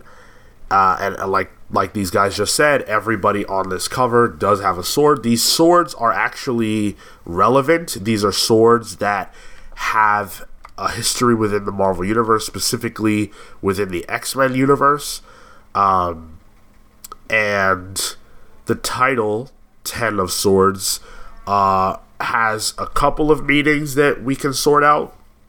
So likely it ref- it references uh, the tarot card Ten of Swords, which of course tarot cards were were represented in House of X. Uh, so the Ten of Swords actually represents betrayal, uh, rivalry, tragic endings. Uh, it's generally bad stuff, but then when it's reversed, when it's flipped, it represents um, uh, uh, recovery, like like like battling back Okay. uh, bad stuff. So, So yeah, we weird. The spoiler in this, they they've just given it to us. The first cover is going to come out. It's going to, you know, it's going to be. Uh, you assume the one they, you know, the promo image or whatever, but the last one is actually going to be upside down. Weird marketing technique, but you got to give it to them for sticking to their swords. So That was. I don't know about that one. yeah. You talk about me? Are you fucking kidding me? Um, Really phoning it in now, Cal. so we don't know a lot about the story. We don't even know much about the, the creative teams. We just know that Jonathan Hickman and Tini Howard are going to kind of write the bulk of this, but it's a 15 issue crossover. So Holy cow! Good God. what I surmise, based on the way that X X books have traditionally done their events, is that each book, each X book that currently exists, will have a chapter or so. So Yeah, it'll be like. Excalibur, X of te- X of Swords or whatever, right? Um, and Tini will write that, and then it'll be Marauders X of Swords, right? Marauders number ten X of Swords, whatever the hell, uh, like that. And then the Alpha and Omega issues will be written by Hickman and Howard, and Hickman will write the X Men number eleven X of Swords type thing. That's how they've traditionally done it. I really don't like that format. I really, really, really don't like it. But whatever. I don't know why you need 15 issues for your crossover. It's a lot. Uh, Yeah. Story wise, what we know is that 10 mutants are going to have to take up swords in order to protect Krakoa from an impending threat that we don't know about yet. Fuck yeah! I wouldn't be terribly surprised if it has something to do with the Goblin Queen, but that remains to be seen. Oh, Oh, yeah. Yeah. Yeah, I'm excited about this. I like this. Do I need it to be 15 issues across spread, ac- spread across 15 series? No, but I like swords. I like the Goblin Queen. Yeah. Uh, and it's going to begin in July, but we'll get our first taste in a prelude, which will be coming to us on Free Comic Book Day. oh, nice. Awesome. Yeah. I really like how Cyclops has a lightsaber. Yeah, what's good yeah, with right. that? Yeah. And what am I? Storm has What, a lightning sword. I've I've talked about this a little bit before. I love it when things are sort of individual individualized. So like Cyclops lightsaber makes total sense. Yeah, It's a it's a beam. The dude's whole business is beams. Right. Hell yeah. I dig it. I, I'm not excited about this. I really, I really thought I would be. I thought no matter what they say about the X event, I'll be hyped. I'm not hyped. This the lost ya? I I just like the point that they have swords. That's Yeah. That's it. the thing That's that like- is making me not hyped. Oh. It's a gimmick. I really despise gimmicks. I don't like it when characters like the Hulk wear armor for no reason. I don't like the idea that Cyclops needs a sword when he has blasters. Wolverine literally has claws. Why does he Wolverine having a sword is the most redundant thing ever. right. It's just, just I don't know. It's dumb. Can't help it. Just like swords, man. I'm, I'm with you, Cale. Like it is dumb. I acknowledge that, but Oh, I'm yeah. like, Yeah, this, yeah, this yeah, image yeah. is so cool. I like this. But swords are cool. I like swords. Uh, I, and as far as like the 15 issue crossover goes, like I'm not crazy about it, but as long as they have like the diagram, uh, that's fine. As long as I can follow it and figure it out. Put in a timeline that I can get on a T-shirt, and I'm in. I I guess yeah. The difference between this crossover and a lot of the other ones is the creative teams across the board are good, and so yeah. If there some of the books, pres- presuming this works the way I think it will, they haven't said it works the way I say I, I think it will. Uh, if each creative team just has a chapter in the story, um, we don't know if Hellions is going to be good, for example. We don't know if Children of the Atom is going to be good or X Factor. Um, but if they are, Well, we know X Factor is going to be good. Leah, Leah Williams on that one. We know that one's going to be good. boy, is she a star! Like it just kind of happened. It's kind of happened overnight with her. Yeah, out of nowhere, yeah. she's a star. Um, but yeah, if those books are good, then presumably this crossover will be good. But without more knowledge of what it's going to be, or you know anything like that, what are the mechanisms and who who's on art? Uh, I really just can't get excited about about X Men with swords. Yeah, that's fair. do it. But I do have a question for you guys. Would you say that it's a random question of the week? I had to make it. a I like that he he's answering his own question. Is it a random question of the week? I don't think so. oh God, I think I need that GIF. Somebody will um, give it to us. So, at the panel for X Men at C2E2, uh, there were there was a Q and A session, of course, as there always is, and there was one question that I really liked that I thought we could have a little bit of fun with, and the question was, which X character is most likely to host a podcast? That is not the question I thought it was going to be. Oh. Which X character is most likely to have a podcast? Huh. So like This is a harder question I thought it was. it is, yeah, because like because I'm thinking about it and like I I can see certain one certain of them in like certain envi- like the first thing that came to mind I was like I could see Beast as like an NPR host. That was my answer. You know, yeah. Like I could But- totally uh, see yeah. that. Okay, I like your I like your scenario. I thought about it and then I was like, no, he's he's too busy off doing whatever the fuck Beast. Yeah, does like I don't think he'd actually do it. I think he has the Yeah. voice for it, but I could see. I bet Iceman. What would it be about? He seems of the of the personality that would have one. yeah, Bobby's chill. Because I feel like it's got to be someone who's like. Oh, I didn't mean that as a pun. That's oh, hilarious. God. oh, Cale just gives me the thumbs worst. down. That's terrible. What would Bobby's be like? I bet it. Hmm, I bet it would be a bit like the uh, the the the guys that do the last podcast. What is the last podcast on the, left? Yeah. Yeah, his podcast will be called Chilled Out with Iceman.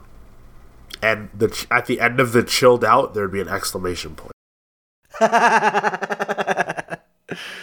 yeah. I don't hate that It's, actually. it's him and Pyro, and it's called Hot and Cold. you know? Nah, nah, Pyro, Pyro. You can't have advertisers with Pyro on your podcast. As long as probably you true. keep the curses 30 seconds away, I think you're all right. Ah, because I'm thinking like, who of the younger mutants uh, could I see doing something like that too? Because like that's I think probably the best candidate, right? Would be a teenager. Oh, like uh, well, I guess I was thinking more of the along the the new mutants, um, or the newish mutants. I'm not sure where they The fit newish. Uh, the Cannonball. He and um, who's the guy that he hangs out Rob with Roberto, in? Bobby, Who's- Bobby DaCosta. his boy. I, you, I, does he have a name? I don't. I you're just killing gave you me his name. Yeah, we gave you that. No, oh, okay, his X Man name. um, Fuck, come on. Yeah, Sunspot? Uh, Sunspot. Yes. Yeah. Yeah. They seem pretty tight. I bet they do one. Yeah, they're like best buds. They're actually in space right now, uh, chilling with the Shi'ar, because uh, uh, Cannonball's wife, uh, Smasher, Smasher. yeah, they have a baby. Smasher. I hardly know her. oh, That would be the name of their podcast. Holy shit. no, it would not. Jesus. hey, Leah Williams is in charge? You know that's what it would be They call it Gone Intergalactic. So, So, go ahead. No. oh no, bad. I was just making fun of Cale. Oh, yeah. Yeah, that's that was bad. Didn't work. Mm-hmm. I reject it. Pete struck gold with the Comics Pals, but since then, name wise, It's just been all downhill. Fucking, I came up with that name. No, you No. absolutely did not. your memory is Oh, twisted. yeah, no did. way, dude. no, you didn't. Oh boy. We'll, we'll, we can go Here back to the archives go. for that one, but I'm pretty confident that Pete came up with it. But in any event, I do not think so. I absolutely did.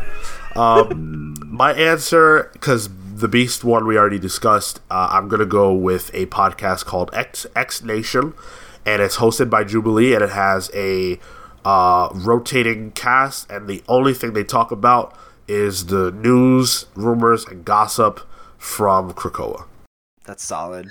Oh, and maybe maybe sometimes they get like the wacky sinister to come in and spill spill the Yes. secrets. That's good. Yeah. that's Oh my good. God, I would watch the hell out of that show.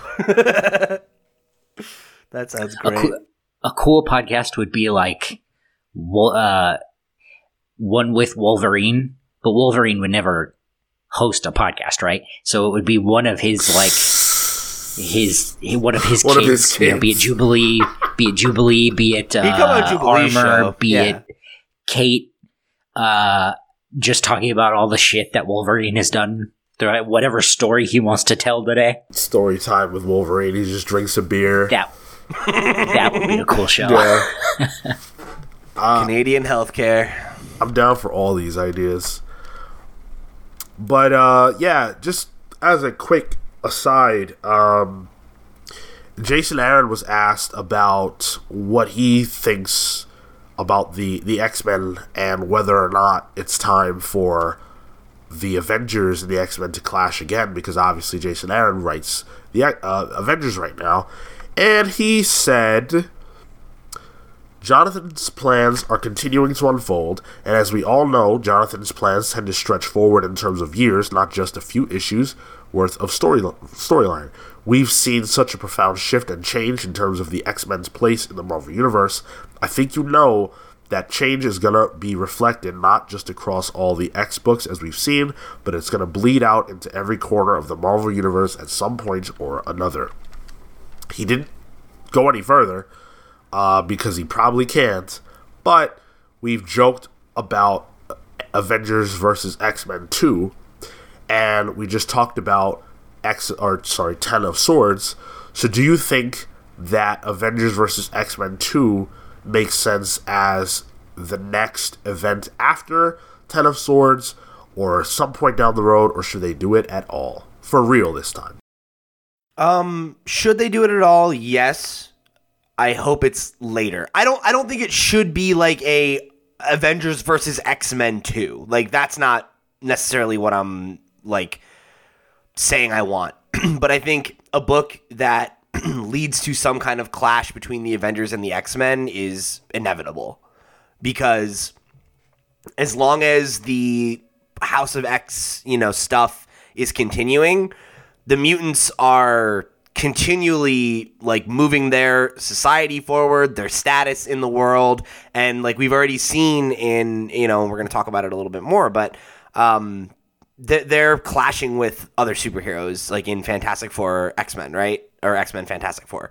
Um it's it's it's gonna happen and a lot of the mutants have relationships with the avengers so and a lot of them have been avengers for years and years and years so yeah like it's it's something that's going to happen and that there's a lot of there's a lot of good storytelling meat to be you know wrung from that um, but i i don't want it to be something that happens too soon and i don't want it to be something that's like an overhyped event that's just them all punching each other you know i want it to be of the caliber of what we've seen in the x-men lately Cale? So you know, so we just talked about Ten of Swords, but it's X of Swords. You know, that's how it's written. And then Powers of X and House of X were, or Powers was Powers of Ten. What if we had what? What if the book was called X Avengers, but it was Ten Avengers? And that's where I stop. I can't come up with anything else. Wow. All right. It's a cool title though. Uh, yeah, it is actually. I I was, I was, I was really like hooked once you said. i was like where's this going And then it was just Yeah, over. yeah. I was like, okay, well, that's a letdown. It's a shame. Shame I'm not Jason Aaron or Jonathan Hickman because that's a cool title. But That it's a shame you're not Jason Aaron or Jonathan Hickman for like a lot of reasons. but mainly that one. Let's, I mean, let's get real. Do you have a serious opinion or I don't care. okay? Whatever. Uh, so They're gonna do it whether I like it or not. So hope it's good I think Pete's right. I think it, it is inevitable. I think it makes a lot of sense. Uh, the X Men are doing some real stuff that I could see um, humanity as a whole having a problem with, and the Avengers are the defenders of humanity. And what a compelling question I think is: Are the if the Avengers are the defenders of humanity? How does how do their responsibilities coincide with the fact that mutants aren't human? You know, do they feel responsible for mutants, or are they an enemy of humanity because they are not humanity? Uh, and I think that a nuanced book, right, a book that's not about punching necessarily, It gets there, but a book that is about those kinds of questions and what happens when you have to answer them. New Avengers, but in this age. Sorry. Hickman's New Avengers Oh, yeah, versus the main Avengers Yes, book. yeah, sure. Uh, when they first did Avengers versus X Men, it was about the Phoenix Force and who had the rights to it, which is like, I hate, I hate books that have like, oh, this thing, you know, this MacGuffin thing. Let's all Yeah. rush here and deal with it. Let's fight over an object. Right. Uh, whereas I think a book about ideals and a clash of, of ideals could be really uh, interesting. particularly like with the idea of juxtaposing the defenders of humanity versus the defenders of mutantdom and like how do their past allegiances and relationships you know intersect and like how many of the avengers do see the x-men and mutants as a whole as a threat to humanity how many of them are sympathetic to their cause Right. like there's so much there Totally. Yeah. Uh, I I want to see it, but I want to see it in a specific way, and I think that if there's any creator who can do it, Jonathan Hickman. But I hate to say this, but I gotta say it. I would really prefer it if Jonathan Hickman was the only writer attached. i agree maybe one other person but i would i would yeah i would want hickman to be the one to to focus on that event I'm specifically because- trying to leave out Jason Aaron. That's what I'm saying. Yeah, fair enough. I mean, I I, I want to see Hickman do that story because it's Hickman's vision of the X Men that I'm engaging with, you know, and I don't want to see the work that him and the X team have put in to to build out what's going on in the world of mutants right now to be leveraged for an event that amounts to, you know, a title fight headline, right? Like, oh, cool. Let's watch Captain America and Wolverine punch each other in the face. Like, that's I'm not interested in that. Cale, what were you gonna say? Uh, Aaron just finished the Thor run, right? Yep, and he's on Avengers. And he's doing Avengers Yeah. now. How's that doing? I've heard nothing about Avengers is it's a, it's like a it's like a like there has to be a writer for Avengers, and Jason Aaron is a name that people definitely recognize. It's not bad.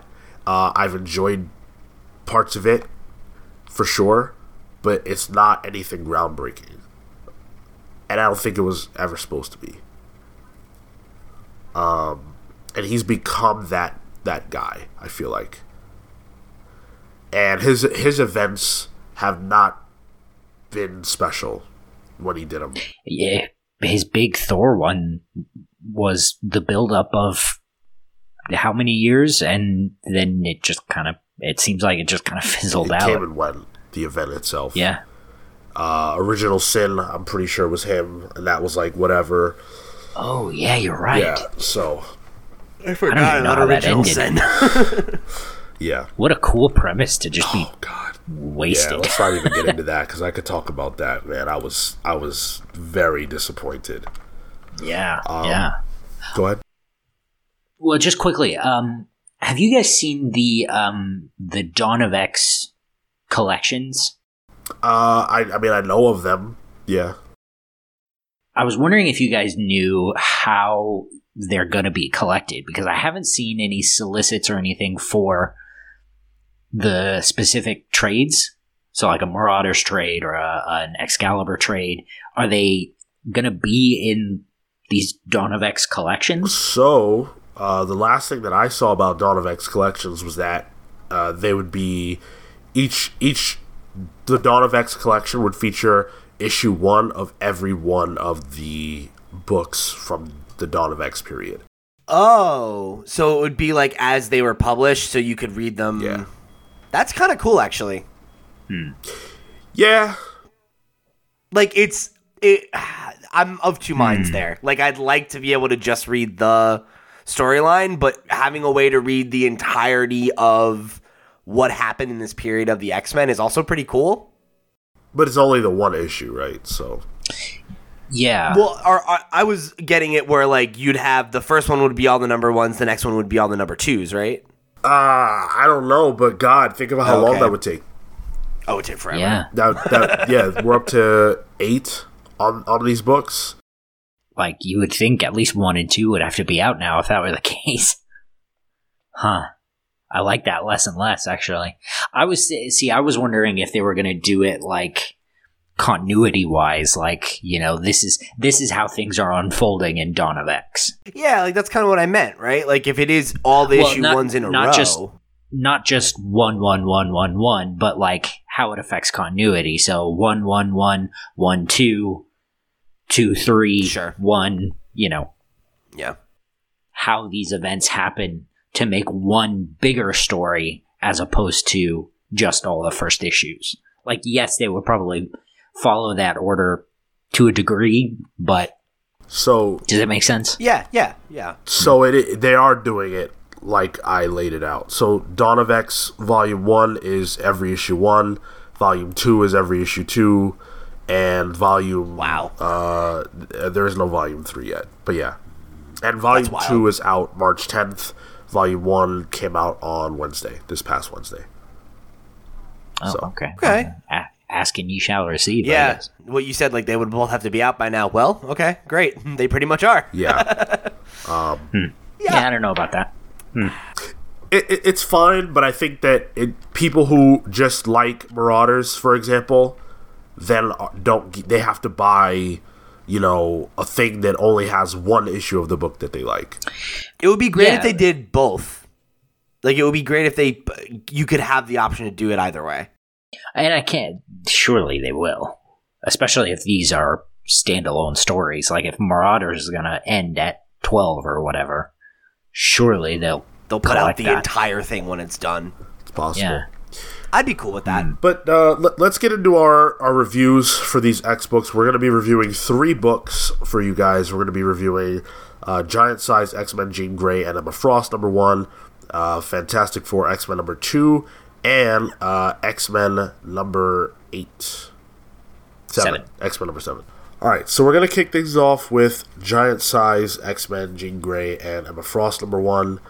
This is the first in a series of giant sized books we're going to be getting, all written by Jonathan Hickman. He teamed up with five different artists to tell these stories. And this first one is uh, Jonathan teaming up with Russell Dauterman, who really got famous for his part in the Jason Aaron Thor run. Uh, and his art here, I think, is, is really incredible. This issue is really like primarily centered around the art because uh, Jean Grey and Emma Frost go on this mission to go into Storm's mind and try to recover her as she has uh, fallen unconscious and we don't know why. Um, and so the book really doesn't feature much dialogue at all. It's bookended by, you know, a few lines of dialogue, but uh, the whole meat of it is them on this psychic mission to uh, save Storm. And what a gorgeous mission it is. This is really one of the best looking books we've gotten throughout the entire uh, relaunch of X Men, and we've had a lot of really good books, really good looking books, and this is up there. Yeah, I mean, I I loved this issue. Um, I thought it was absolutely fantastic.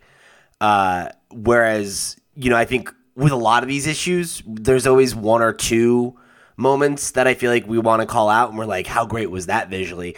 The whole issue is that, you know, like uh, whether it's like the big set piece moments, you know, like when they're actually on the journey through Storm's mind and like the coloring there is incredible and you know, there, there's great work there, but like I think even just in like the acting, you know, um I, Sean, you always love to call out like the mark of a good book artistically is when you can you, oh, you could take away the dialogue and you'd still be able to follow it, right? And it's like this doesn't have any dialogue and it does such a good job of you get a such a good sense for who Jean and Emma are as characters and what their relationship to one another is and how they what their relationship to Storm is and how they approach uh, serious situations. Like there there's uh, so much emotion um, just between them, you know, and and that coming across as well as it does with no dialogue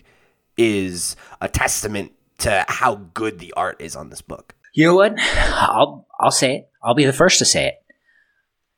Jean Grey fucking rules. I, I was I was going through this book. Legitimately, I had a moment where I went, "Fucking Jean Grey, dude! Hell yeah!" Wow. yeah, man. Wow. Welcome to the party. Slow down. This will not extend outside of this book. No, she either rules or she doesn't.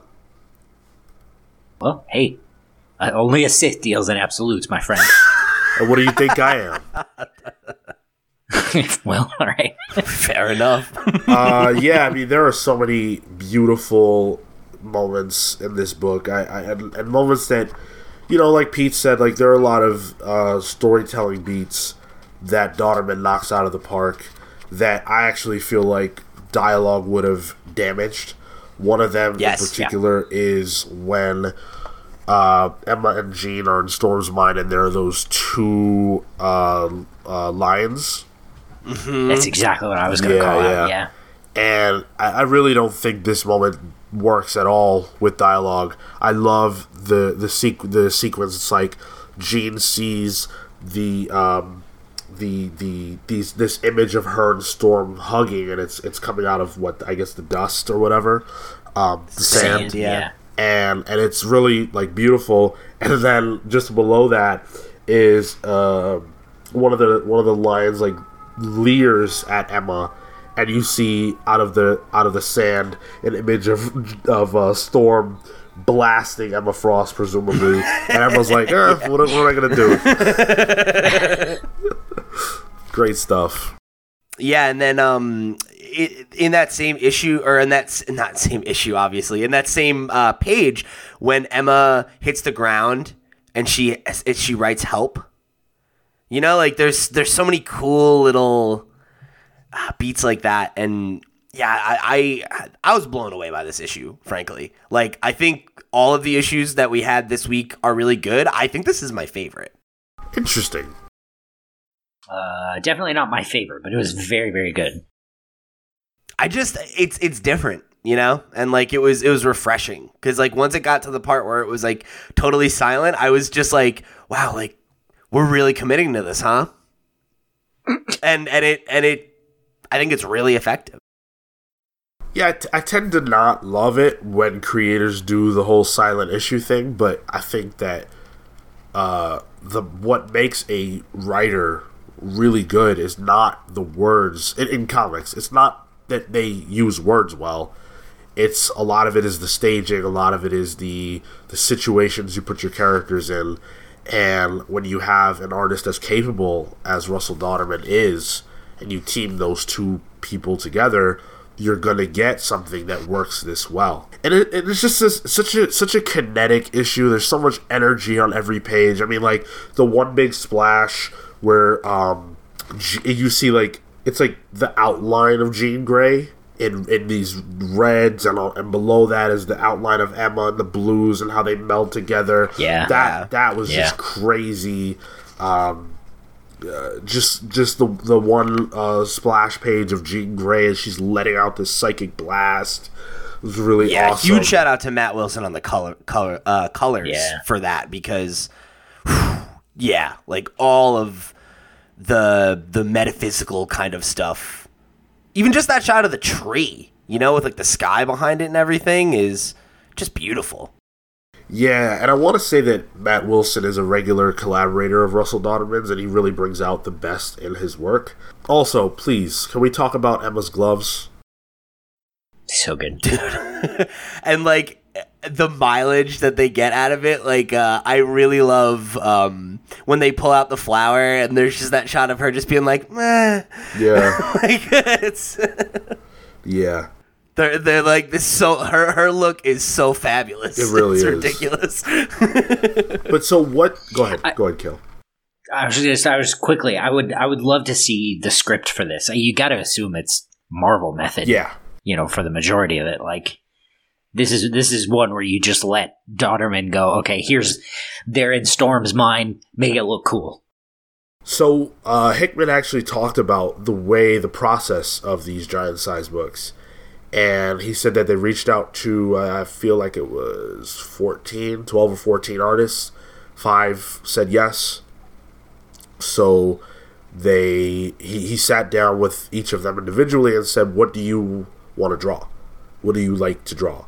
And uh, he was given the answer, and then he approached it very much like this will be a vehicle for the artist. So I guess that would be Marvel method, like pretty pretty much. Yeah.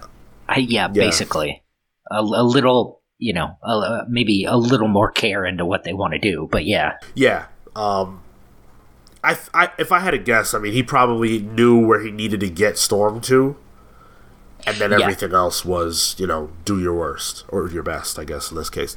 Um, but so the book does end with them, uh, you know, getting to the crux of this problem and realizing that uh, Storm has a machine virus that's going to kill her and it's going to take 30 days to do the damage. Why 30 days? I don't know. Uh, things like that bother me. But uh, yeah, that's a big problem. Yeah. do we know is that is this is this particular story gonna be the through line for all the giant size? Or? I don't think so because there's one Oh, okay. with Nightcrawler. Uh, there's one that's just a tribute to uh, I think it was Len Wein and uh, and another creator, another historically great X Men creator. I can't remember exactly who, but it doesn't seem like there is a through line. It seems like it's just you know whatever they feel like doing. So here's a question: If Storm has a machine virus that's going to kill her in 30 days, She's long since dead. does it matter? Because they can just resurrect her. Yeah, right. That's that was what I was thinking. It's like how how much does that matter? I guess it depends on how you th- uh, or how the rebirth process works and how the machine works.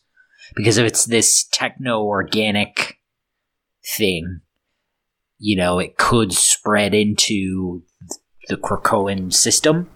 Well, I guess. that that yes, I I received that, but then what if it kills Storm, but only in the sense that the personality of Storm is gone, but the body of Storm is actually taken over by a machine. Ah, and then it they can't bring her back. They presumably could because they have bodies for weeks, right? The problem is that now there's a Storm out there who's a machine, but is also still a, a, a mutant.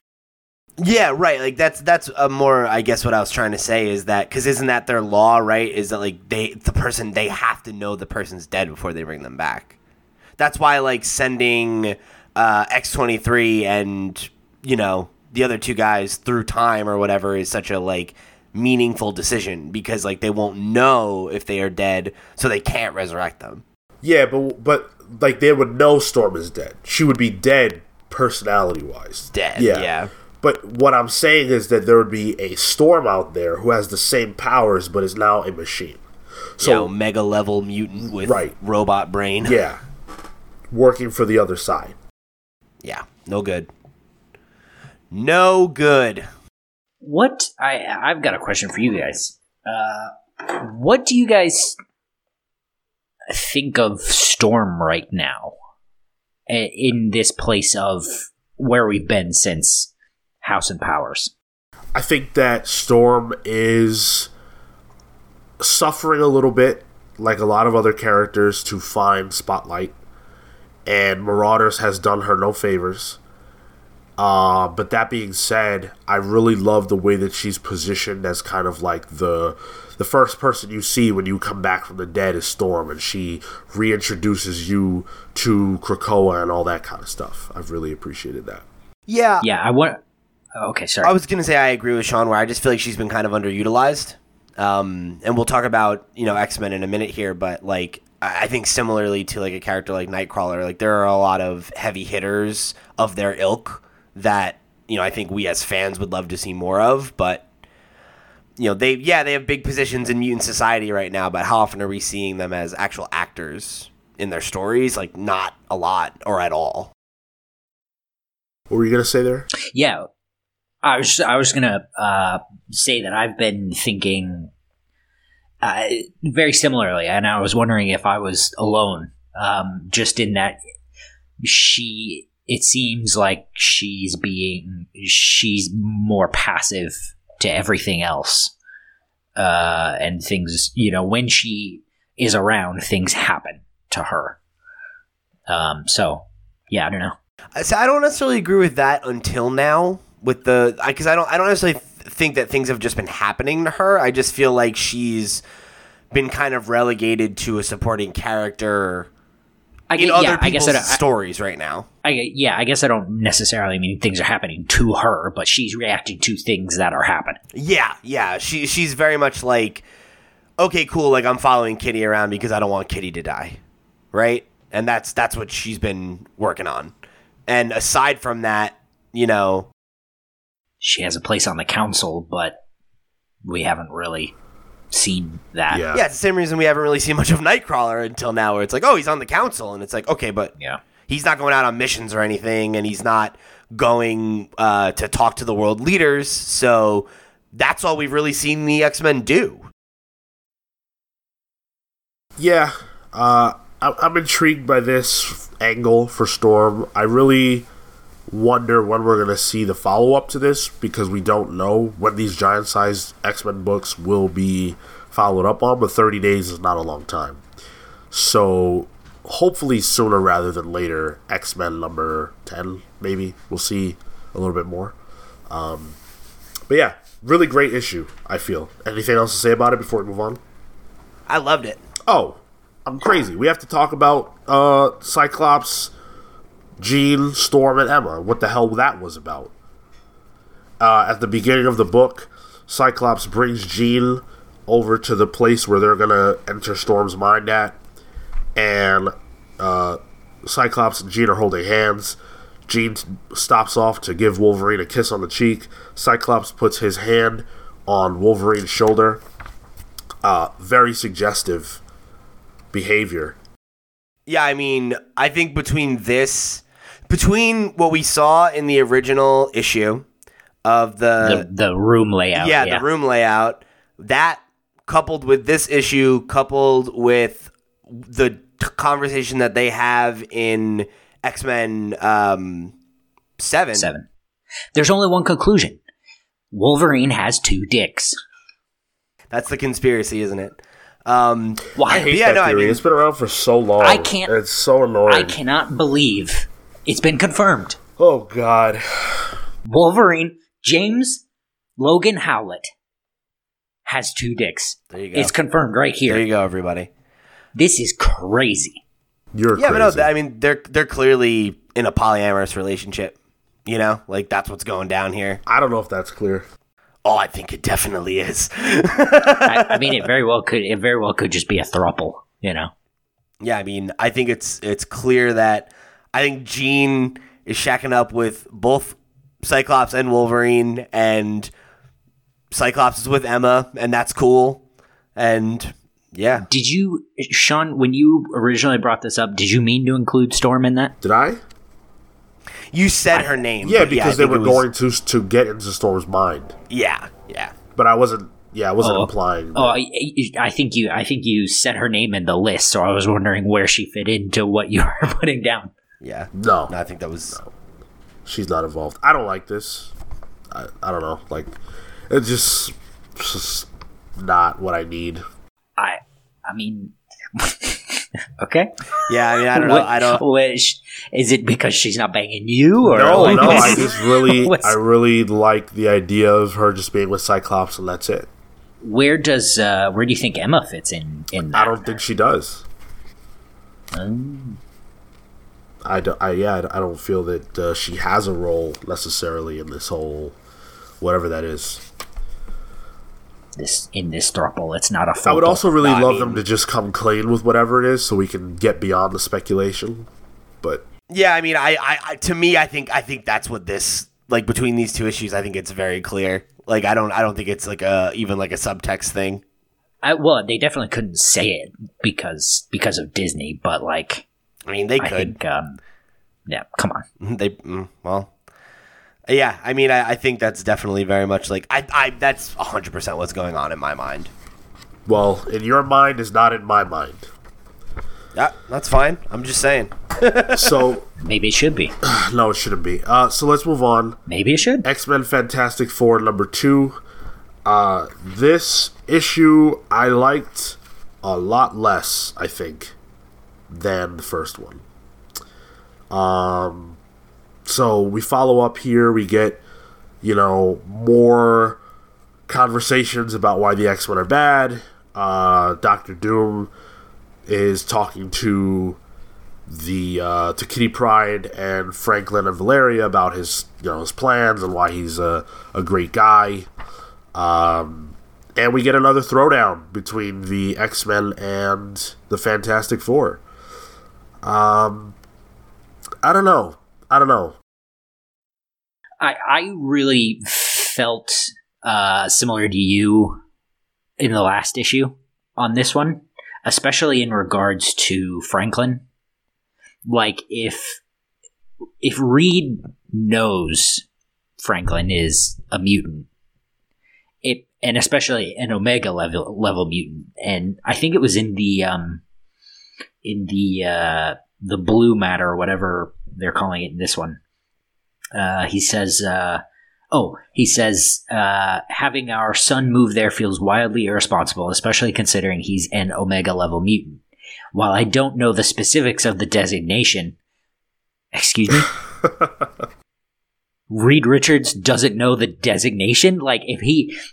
If he does, like, if he's got the designation, it doesn't track for me that he doesn't know what it means. Right. Mm, So, like, you're telling me Reed knows the phrase Omega level mutant, but he never got together with Charles and was like, "Hey, what does this What's mean? that about? and how how is that going to affect my son?" Also, it's not like that complicated. If you call something Omega level, I think it means it's pretty busted strong, right? yeah, Powerful. That's it. sure. Yeah. Did you have any more to add to that, Cale? I, that that was the thing for me. I think that that really uh, threw me the most. It really put me on your side of it. It was just like this. Okay, this doesn't really make sense. Yeah. Yeah. That's how you felt about the last issue, too, Sean. Yeah. I missed the review for that. First Yeah, one. uh, the, I thought that uh, a lot of the, the the behavior of the principal characters was just off, and I still feel that way here. And what Cale said right there speaks to what I'm talking about. But I've got more examples. Uh, why is Sue Storm acting like um, she is ruled by emotions and has no logic at all to speak of? I understand that she's a mother. But I don't think that just because she's a mother means that when Cyclops says, "Oh, uh, you know, Krakoa is the birthright of Franklin, but not Valeria," and she goes off the handle and is like, "You think, you think one's better than the other? What? From where did you get that?" Yeah, It was just a crazy reaction. Uh, he says one's. She says one's better than the other. Is that it? Of my children, you value the life of Franklin over Valeria. My genius daughter wouldn't be allowed in your paradise compound because she's not pure enough for you. Not mutant. You value her life less. All your actions make that perfectly clear. Oh, okay. She hasn't been a factor. His actions have been, "Hey, your son is a mutant. He wants to come to where mutants live. We think he should be able to able to come." That's all they've Yeah. done. So I I think that that that dialogue makes more sense in the context of the the conversation that they have that they, they continue to have right? Where uh, it's a few pages later where she says um, they're a nation that thinks they're better than everyone. They're helping people for a price. Sabretooth has diplomatic immunity. Apocalypse is with them for they're not the people we once knew. They're not heroes. So I, I think I think it's her like that that commentary there is how their relationship to these people that they've known is changed because now they are this group that like is 100% based on the fact that their um, species is superior. genetically superior. is Yeah. what does that have to do with the insane argument that they think that the crux of her opposition to Scott in that conversation is the fact that he thinks that Franklin is better than Valeria? Well, and what's weird is like it also feels like it comes out of nowhere from Scott. Like in literally in the panel above. The way he says it, you mean? yeah. Reed, we respect you and everything your team has done in the, uh, for the world of humans and mutants. So believe me when I say your children are not here.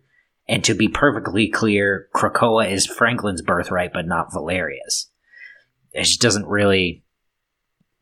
Like, why would he say that? Why did you need to say that? It's- I mean, I guess I guess maybe maybe she's just reacting because it's fucking rude. I think I think the argument he's making there, right, is that like, well, if we were harboring your children, we wouldn't be harboring her. Right. Which then makes it really weird when she says, Why should we believe you? Oh, oh, so my daughter's not good enough for you to kidnap? Is that what the Right, problem is? that's what, yeah, like that's what you say. it's it's it's a really just bad argument in my opinion, and I just don't get why when when there when the the reasons for opposition are so obvious, it feels like Chip Zdarsky is grasping at straws to create conflict where there is natural conflict. So then, anyways, the Fantastic Four decide that they need to go and try to rescue their children, who Scott already said he doesn't have.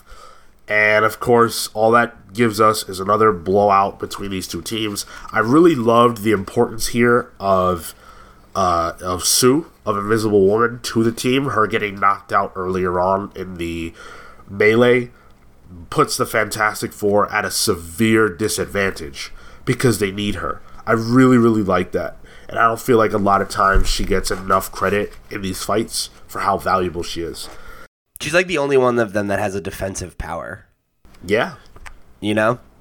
Yeah. But again, I just Reed rushing into battle, not really thinking about what they're really getting into here. The fact that they think that they can win this kind of fight, um, it's just all it's all like come on. Why why why is this the solution? You're not going to go to the mutant island and do any damage. It's not going to happen. Yeah, I I guess I don't necessarily I guess I don't necessarily know that their plan was to go to fight to win. Like it I don't know, it comes across to me as a reconnaissance mis- mission, but at the same time it's like why not like if they're both looking for the kids, why not just call them up and be like, "Look, something's clearly happened. Help me find my kids." I, I think I think what what makes that whole because I agree with you, Cale, but I think what makes that like weird is that okay, it's a reconnaissance mission, and they find out that they don't have them, and they confirm that information, and then they start a fight for no reason. Well, I think I think the idea being the reconnaissance mission would be to just get some form of a lead so that they can get there first. Right, but they The- get their the lead idea and was they their attack. idea was they attack because they got caught.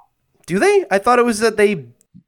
No, they they attack because Mag- Magneto does something here that doesn't make sense. Nightcrawler sense. realizes Uh, that they're there. Magneto pulls them out of stealth somehow, and I see. I see. yeah, yeah, and then they start Mm, fighting. okay.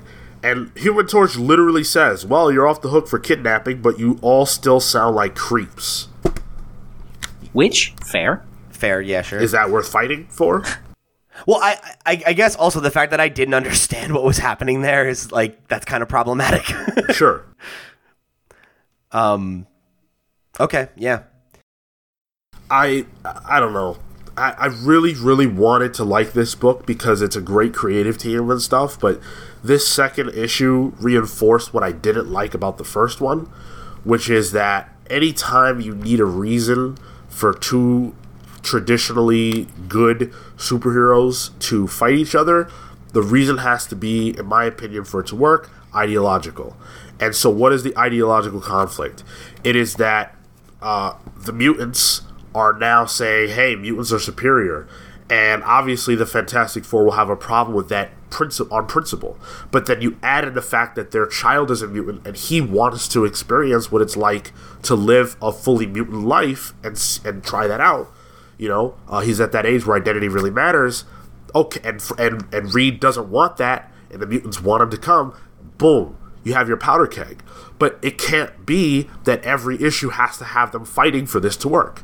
And right now, it feels like Chip didn't have enough meat in the story that he wants to tell to warrant however many issues this is going to be. Yeah, I I feel the same way, unfortunately. Um, and I, I don't. It's like I didn't. I don't hate the two issues. Um, I definitely like. I dig Terry Dodson's art too, so like, there's that's something. But you know, I I I agree with you that like having them have be two issues in, we've already had two conflicts that amount to just like physical conflict and nothing more really. It, it just feels like a wasted opportunity because I think that you're right that the the I feel like you can justify some of the decisions that we're criticizing to some level in terms of like what you said, where there is real drama there in terms of the family dynamic of the Fantastic Four and what it means to Franklin to be a mutant and and all that. Like, yeah, that's really rich material, and that's why I think we were so excited for this book, given the creative team and the subject matter. But I don't feel like it's really amounting to much. You know, like it's it's been it's been a lot of them yelling at each other and and then you know like escalating situations that don't need to be escalated and characters acknowledging that the situation's escalating for no reason but they're still doing it. So it just feels it feels weird you know? Like i don't know. It's uh, I, I don't think that i'm totally out on it in terms of thinking that it can't find its feet because it's obviously got a lot of space to go but based on these two issues like i'm not really impressed by it so far How many? How long is, is this going Or to is be? this I a thought it was mini? just five. Yeah, it's a mini. I believe it's five issues. Okay, yeah. so now that so we're already don't- halfway through, yeah, that's not a great sign. Um, I don't know. I, I I'm with you, Sean. Where I want to love this book, and it's it's not really doing too much for me. It has It's okay. It has all the makings of what could be a really strong book, uh, but it's it's falling short. I also really, really don't like Professor Xavier's character right now is one that has to be dealt with very carefully because he can easily fall into like ho ho ho I'm a villain now right type of dialogue. And uh, there's a line that he says in this book where he's like, um, says something to the effect of, "We need to remind Reed Richards that the status quo has changed in no uncertain terms." Uh, he says, "We'll need to explain to them how things are now in no uncertain terms," and it's just like, what, what is that? So okay, so you need to explain it to them. What you really mean is what you need to kill them. You need you. What do you need? What do you need to do? You know, and it just comes across as lame and like traditional villain stuff. And it's he's not a villain, right? Or at least we're supposed to be playing with that ambiguity. Art wise, I feel like this was actually a downturn from the last issue. Yeah, the last issue was definitely better on on an art level. Did you notice there were three inkers on this book? Uh no, I didn't. I missed that part. Uh, Rachel Dodson with Karl Story and uh, Ransom Getty. Oh yeah, Ransom Yeah. Getty. Yeah, Ransom Getty. That's pretty wild. yeah. Uh, don't like that, and you can tell, quite frankly. Um, Yeah. Yeah, because some pages are much better than others. Some of the faces are wonky, and Dodson sometimes his faces are, are off, and we I think feel like we commented on that in the review of issue one. Um, but even beyond just the faces, there were some sequences that are hard to read, uh, or not read, but like understand what's happening visually, like the one that uh, we spoke about earlier. Um, uh, you know, just I don't know. There were there were a lot of things that that rubbed me the wrong way visually. Like you see, you see. Uh, there's one part. This is a maybe a nitpick, but you see um, playing cards being thrown at the thing, but unless I missed it, you never actually see Gambit. Uh, which is kind of weird. Where, where's that? Uh, it's on. Uh, it's the page right after the X Men all start running towards the Fantastic Four, and they realize this isn't going to go their way. Um, Oh shit, Yeah. you're right. Yeah, those are those are definitely playing cards. yeah, and, and he, Gambit never actually appears, so that's Oh no, he's in the um on the page where oh, we he's do way see in the them. back. He's he's, He's way, way way in the in the back. back, okay, yeah. Uh, it's just kind of like you know, you think about it, right? Like if okay, if I'm gonna show that this character has done something, I would show the character in the process of doing it or something like that. The, You would show the character. Yeah, there are a lot of close-ups here that that really take away the scope of what would be a pretty big action sequence. Um, and so I felt like that was lost a bit. Yeah, I don't know. I mean, I had I had definite issues with the art as well. I also didn't really like the sequences on Doom Island or whatever that was supposed to be. It's just plot plot fodder, info dump. Yeah, I mean, even visually, like Pyro Stuff is looks happening. like he's a part of the scenery.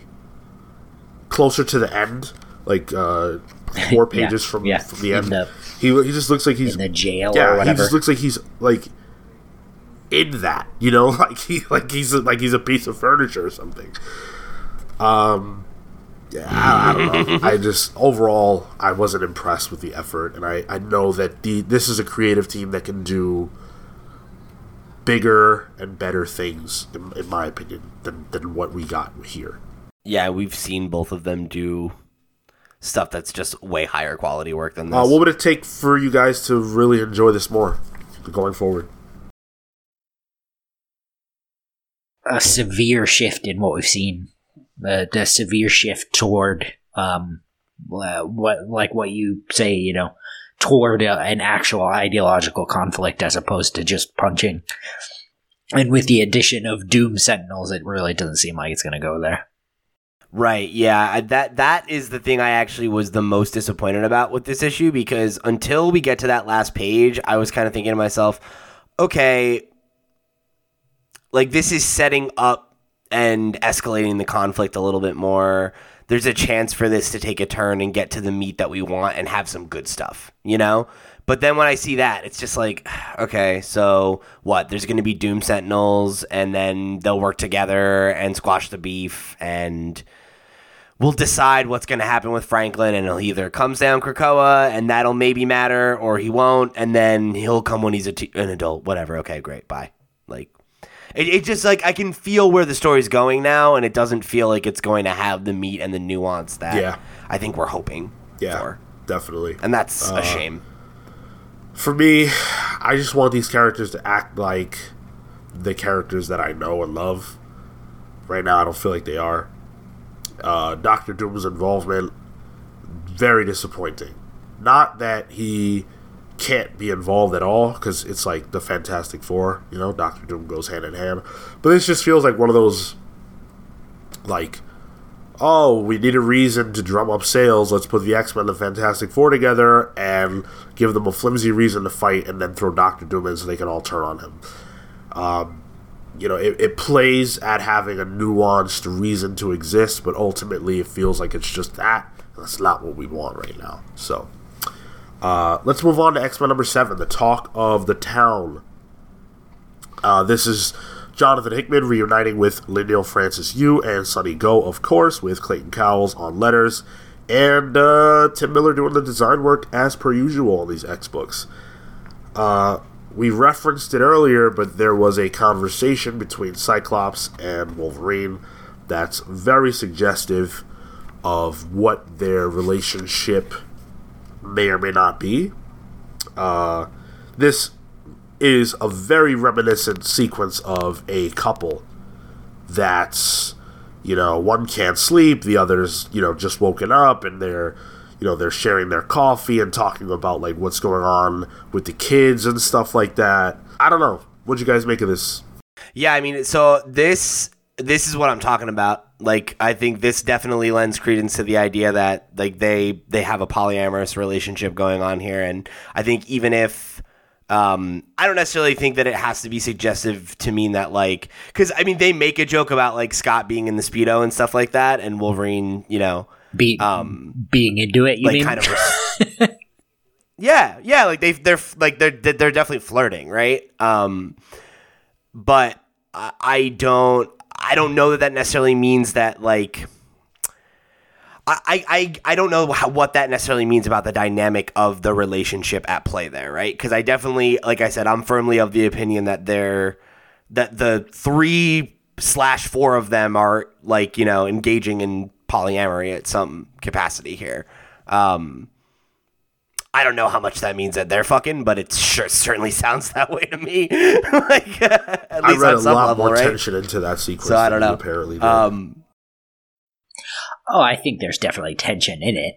I just uh, Yeah, that that particular s- you know half page was uh, was very uh, uh, suggestive. yeah, Cyclops sure. seems icy. He seems uncomfortable. Well, I think it's yeah, I mean, but I think it's because he's uncomfortable yeah, about the he crucible. specifically came out to talk about something, and he's trying to break the ice with Wolverine to have that conversation, and Wolverine doesn't want to have it. Yeah, that that's I agree with that, Cale. That's very much the impression that I got, where I, I think that this is clearly weighing on Cyclops, and he wants someone to tell him that it's the right thing or validate And the Wol- doubt, and it's has. clearly weighing on You know? Wolverine, and he doesn't want to talk about it. yeah. Wolverine's very much like I don't want to go there. You know, like I don't like it, but I don't get a say, and that is what it is. And Cyclops, obviously, that's not good enough for him because he spends the entire rest of the issue like grappling with this and, and what it means to me. I love uh, I love the next quick sequence where Cyclops walks out and uh, he sees he sees Doug and um, Warlock. Warlock, Yeah. right? Yeah. What? What's So up with that? okay, so what what is you have to really like see the art, you know, pay attention to the art. I'm not saying you weren't, but just in general, you see that Doug is chilling with Warlock and um and Krakoa, and then the next time we see them, Warlock Mm-hmm. is gone, but he's not gone. He's actually inside of Doug. Because Uh-huh. And he's uh, you can see that he's on his yeah, arm. yeah. Oh, I didn't because notice Doug that the first is, time. Um, Doug, Doug and Warlock have been rocking with each other for a while. Doug is like a techno, uh, like a techno organic mutant at this point, and so I don't know why that shocked Cyclops necessarily, or why he was kind of surprised. I guess he didn't he didn't expect to see Warlock just chilling. Well, I, yeah, I guess my question was: Is there like what's Warlock's status in the in the place? Like it, it also looks kind of like Krakoa is being represented by a face in the tree Yeah. here. That sort of goes away in the Right. last panel. Yeah, that's the that's their little clique that Cyclops is clearly not uh, not welcome to. Or privy Yeah. to, maybe. I, I really Yeah. liked that. It, it was just a small moment, but um, just cool. Yeah. I, I, I like that there are small moments like that in these books because it, it I think it speaks to the broader like that that there's more going on at Krakoa than we necessarily see on every page, you know? And I think that's well, and I think I think the world thing with Hickman too is these little moments add up. Yeah, at some point, yeah, that'll mean something later, and we'll be like, oh, because that's back in like issue seven. That's not you know? nothing. The guy who talks to the island is talking to a a techno like like what is Warlock? A techno a techno mutant, like a robot mutant. Like Is is Warlock a mutant? I I, I don't know. I thought he was. He hangs out with the mutants. I just kind of assumed. Yeah, that's true. I Yeah. am not sure. Actually, I know he's not like a person. Like I know he is like some form of technology, but uh, the fact that Scott seems to surprised to see him makes me makes me I mean, I guess makes that me would wonder what makes sense, right? know? Yeah, War- Warlock is is a What the part of the deal is. Technarchy. Remember the yeah. He's one of those Okay. dudes. And I, mutants are not down with that right now. I, bo- I would bet. So I, Yeah, I guess mutants that's why they're aren't down it. with it. But what makes it so interesting, as we've talked about before, is the fact that there are mutants who represent the things that mutants aren't down with. Like Doug Ramsey being att- having Warlock attached to him uh, is something that they've allowed, but it's also something that we know that Warlock and the Technarch, not Warlock specifically, but the Technarchy that he comes from, results in the end of everything down the road, right? So, um, just interesting. But let, let's get into the meat of this issue because a lot of people have been talking about this issue as like the best issue of all of X Men so far. Yes, he did. He did say that. Phil said that. Murphy said yeah, He told me that. and so it really centers around. Did I say that? I think I did. No, I don't think I did. Well, maybe you will by the end of this conversation. It Uh, I it, don't it centers around this crucible, and we don't know exactly what that's supposed to be. It centers around the crucible and Cyclops' crisis of faith. And who would you go to when you're having a crisis of faith? None other than, you know, the man of faith himself, Nightcrawler. And they have this really great discussion about the morality of what the X Men are doing. Specifically, in this issue, we see the Crucible, which is where mutants who have been depowered, who were depowered by Scarlet Witch during House of X, or I'm sorry, House of M. Uh, the the the what millions of mutants that were, yeah, that were depowered. Yeah, I think it, I think it was Uh, one million. the way it okay i'll say what it is and then i'll say how i'm thinking about it so what it is is the crucible allows some of those mutants to try to uh, prove that they prove their worth as mutants and then apocalypse will kill them and they will be resurrected as mutants again because they have this you know this genetic um, history, if you will, of all these mutants and can easily bring any of them back. But the human, the, the body of the mutant has to be dead first. And once they bring them back, they can bring them back any way they've ever been, which is a crazy huge wrinkle. Um, and so, of course, the morality of that is in question. If you could do this, why do you have to go through this whole big ritual for it? Uh, now, the way that I'm thinking about it and how this impacted me is back when House of X, House of M took place, and Scarlet Witch depowered all those mutants. We didn't talk about. We didn't talk too much about mutant supremacy. We didn't talk a lot about mutants as being a mutant as a part of you outside of just your powers, right? Like I always thought when I was young about like, man, mutants are the same as humans, they just have powers, right? And hmm. now we're not talking about mutants like that anymore. So the idea of mutants being stripped of their powers and that also meaning that they were stripped of their very identities and the thing that tethers them to a world outside of humanity that's a big idea and that makes the impact of what Scarlet Witch did that much more potent and powerful. And so I found myself really connecting to this issue once I put that together. Um, yeah, go ahead. Yeah, yeah, I, I totally agree with you, and I think that's been one of the most interesting, I think, wrinkles of uh, of the the House era of X Men is I think the idea of mutant status being part of your identity is definitely not necessarily a new idea, but having it be um, this tied to like because there's a mutant culture now, right? There's a mutant nation, and those are things that mutants didn't have before, and their uh, their association before felt like it was more similar to being um, I don't know, like I guess like the way that someone might identify and, and I, I hope this doesn't come off any kind of way but the way someone might identify as being like uh like like as part of a, a group that's not necessarily um you know like your religion or something like that. Like you're part of this this this society of mutants and that means something in terms of like your relationship to Xavier School or to the Brotherhood or to, you know, like these other organizations like of mutants, but now it's more that like mutants are all banding together based on the fact that like being mutant is their birthright and that that means something.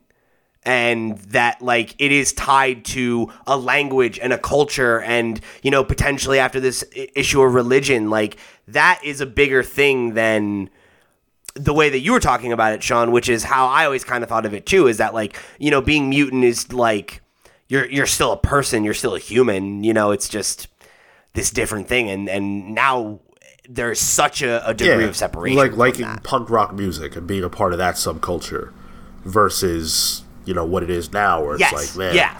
all the punk rockers got a punk rock island, and now they, you know, you can't get on if you don't like Green Day or whatever.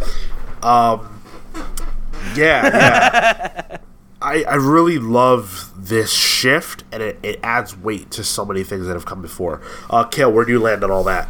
Uh, I, I it's interesting. I've never like I, I've always liked the X Men, but I guess I've always sort of considered them just sort of like another superhero team, like the Teen Titans. They, yeah, they're, they're just people with powers, and they have a, a cool. Uh, their wrinkle is, yeah, they have this, uh, you know, this mutant gene. Oh, cool. That's not that's not unlike Beast Boy. Um, you know, and they live in a cool house, and sometimes they save people. Um, but yeah, this this shift makes it dramatically bigger, you know, and that's that's huge. And, and I think it does retroactively add weight to stuff like Genosha. You know, uh, not to say that we didn't already think of that as like mutant genocide, but like I think it, it adds weight to those those things and that persecution, right? Because like I think it, it takes things that used to be considered like subtext of the X Men, right? Of like how you can look at it as an allegory for like race or culture or whatever, but like, and it's making that text in a very literal way of like, we are a people united and like, you know, we're not gonna, we're not gonna take what's been dealt to us anymore kind of thing. And like, that's such a shift in the way that we talk about the X Men you know, and that's what we were talking about with House and Powers, right? That was what got Marco so jazzed originally. Is like they have why but, haven't um, the mutants done this before? Uh, so yeah, where where we really start to see what the Crucible is, you know, Apocalypse is speaking to Melody Guthrie, who, if you look at that panel where he asks her her name and, and she answers with her mutant name, she has the longest neck of all time. Like that's her mutant power, I guess, is just having an extremely long neck. Um, but uh, well, what's she doing in the Crucible then? But the way that he shuts it's... her down, you know, he's like, "No, Aero is a mutant name. I see no mutant standing before me. Perhaps you were born a mutant, but the humans stole that from you, and now, in all the ways that matter, you are as they are, aren't you?" That's brutal. It's the other way around from what you would think it would be. Like like traditionally when this scenario comes up, it's like you tell me what your name is and you say your your Christian name and then you say no your real right. name. I'm Batman. and then you and then you die and become Batman. no, but it's like um, it's like uh, I don't know if you guys have ever seen I think it's Roots, but um, it's like that's the that's the slavery movie and it's like you know, Kunta Kinte, right? Uh, no, your name is Toby. You know, like that kind of thing. Um, it is that where I wonder. Huh? I wonder if that's where that came from as like a device, like a, a literary yeah, device. I'm not sure, but that was that's the first time I ever knew of something like that, and so it really reminded me of that. And uh, that's probably on purpose. How does it make you feel though that being a mutant is directly tied the way Apocalypse is putting it down, to having powers. I think the thing is that your power is tied to the gene. And so if your powers are gone, that means you don't have the gene, so you're not a mutant. Okay. But that means that being a mutant is something that can be taken from you through no fault of your own. And so once you lose that mutantdom, because you lose the X gene, you you're, you're just not a mutant anymore. You're just cast out. I mean, I guess so. In this world where this stuff happens, you know. Yeah, it's it's weird because I think you're right, Sean. That that's like it's messed up that that's the case, you know. And I think I think that that is part of what's going on here, right? Where there is like this element of the conversation that's happening with Cyclops and Nightcrawler or Cyclops and Wolverine, where like there are elements of mutant society that are developing that are unsavory. And uh, some of the most influential mutants feel that way. Well, I think I think when you boil that idea down, you know, it's like it's like the uh, the the frog prince, right? Which turns a guy into a frog. Well, Guy's a frog now. He's not. He's not a guy. He's a frog. So he was before. Yeah, like he might. you can turn a him back into a guy, but he's frog now. That just makes mutant being a mutant seem like a switch. You know? I think, but I think, you know, if you have the ability, as the Scarlet Witch did, to take that away from a person, it's not just a switch. It's it's you know because like in any other scenario, this thing wouldn't be taken from. Right. You don't get turned into a frog Yeah. every day. Sure. And the only reason they, as a culture, have to deal with it is because there are literally a million mutants who have been depowered. That you know, however many of them haven't died since that happened. Something needs to happen to address that now. And, And, and how the idea that do there are people out there who hate them and are looking to get rid of them altogether. Well, what's the better? What's the best way to do that? Is to get rid of their to either get rid of their gene or change their DNA. It's so complicated because when the depowerment happened and they had the 198 and all that, there were a lot of people who were comfortable with the idea that they were no longer mutants because they wouldn't be a part of a persecuted group. They could they could go Sure. back to living normal lives, something that they hadn't experienced really since they were children before their powers developed. Uh, there were people who were uncomfortable with that. There were people who were trying to find a way to reignite their mutant DNA or get it back. Um, and and that was really interesting. But now that we're in a in a space where they literally can just bring you back, kill you, you know, it's going to come with a price, your life. But you come back and you have the powers that you had. I think it creates a really a series of really compelling questions, and the book does a great job, I think, of illuminating a lot of those questions for us and making us grapple with them. Because something that Hickman has said, and it's it's rung true, we're supposed to be uncomfortable with what the X Men are doing, and I personally am having trouble grappling with this new wrinkle because Yeah. I feel like if they're Yeah. not mutants anymore, right? If you're saying that a mutant who was stripped of their DNA through no fault of their own at random, because that's what it was, is no longer a mutant, then leave them alone. Let them let them be human. That's it. They're out of the club. I think it. I think it's a matter of. I think it's a question of like citizenship as well. You know. Yeah, and I mean, I think they want these people to come So back. why make them go because they want to bolster ritual? their numbers. Well, I- I think that that question is the interesting question because I think that is a it's a matter of culture, right? Because like that's what Cyclops and Nightcrawler are really talking about. Like when Nightcrawler talks about how you know he he contextualizes it through his faith in terms of the fact that these things are sins, right? Um, but what he says before, where he contextualizes it through the the Buddhist language, I think is a little bit more clear of um, of of what he and Cyclops and Wolverine are grappling with, and why this is such an interesting issue. For me, these acts have both an external and external cost, right?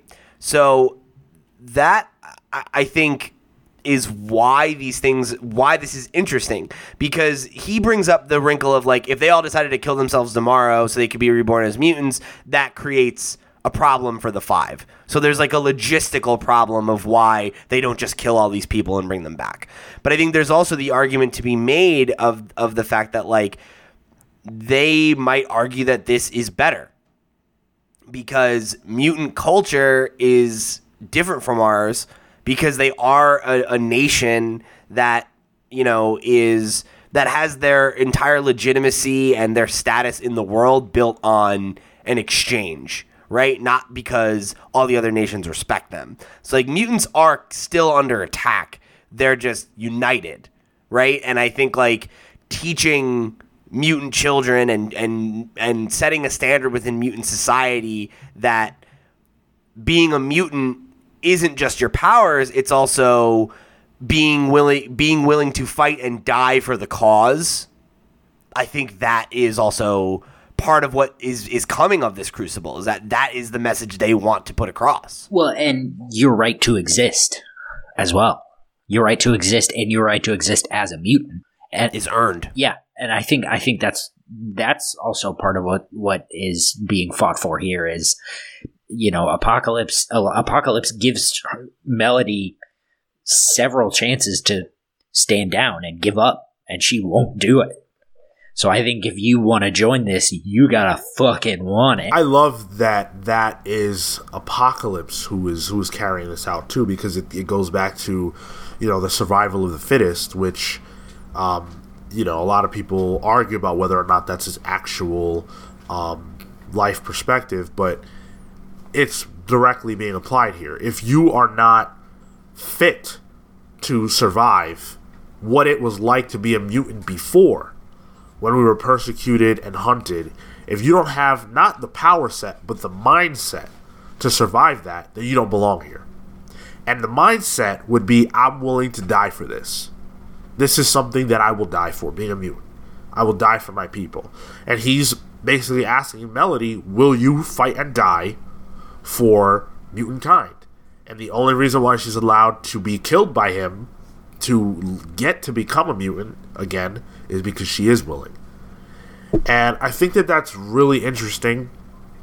Um, I love it. I love that they're doing it. I love that it's happening. I just have these questions. And I love the questions. I love that that, that, that we have to talk about this. Um, there's something that that uh, that Nightcrawler uh, mentions. He says, um, it's some, something. Okay, so he says, "Why seek heaven if we can, for all time, do God's good work here in the living world? Is our true cross now the burden of creating a heaven on earth?" So even that, it's like, okay, well, the natural cycle for human beings is we live, we do everything we can do. Hopefully, we lived our lives right, and then we die. And there's an expiration date on that that creates an urgency in living your life a certain way, right? And then, if you believe in God and you're a Christian or, or you know, a religious individual, uh, depending on your religion, you go to heaven and are rewarded for the good life that you led. Well, if that's not a motivator for you, and no matter what happens, you're going to live forever, how does that change the way you live your life? The mutants, by all accounts, don't actually have to work to live. What is the what is their cross to bear, as he puts it? The fact that they're mutants, because it's looking more and more like that's not a cross. Right. And and I think that's what's so interesting, right? Is that when you look at the crucible and what it is through the lens of human society, I think it seems barbaric. And that's why it makes them uncomfortable, and it's why it makes us as readers uncomfortable. You know, it's like uh, Cyclops, I think, says in the beginning, he says, Are we really just going to watch a mutant die? But does that matter as much? Does that mean the same thing when when resurrection is not just a possibility but but an inevitability, right? When you submit to the crucible, right? Like how how does that recontextualize these actions and make us have to look at mutant society through a different lens? And I think the fact that Nightcrawler comes to the conclusion that he thinks he needs to start a mutant religion, it's because their barometer for morality is different than ours now. Because it has to be. Because they're no longer mortal beings. And they, they are, but they're not. You know, like and they're the the point that you made, Sean, of of the goal of your life being to live a good, honest life. Sure, I think that you still need to have a a, a, morality barometer, but like shit, man. I mean, when you when you change the rules of life and death, you change what everything means. You know, Apocalypse uh, killing Aero um, isn't. It's not murder, and it's you know she thanks him for it because it, it means something different to them now, and that is what I think is what people really connected with in this issue is that it's grappling with those really heavy subjects again of what are the natural ramifications of what the mutants are doing right now.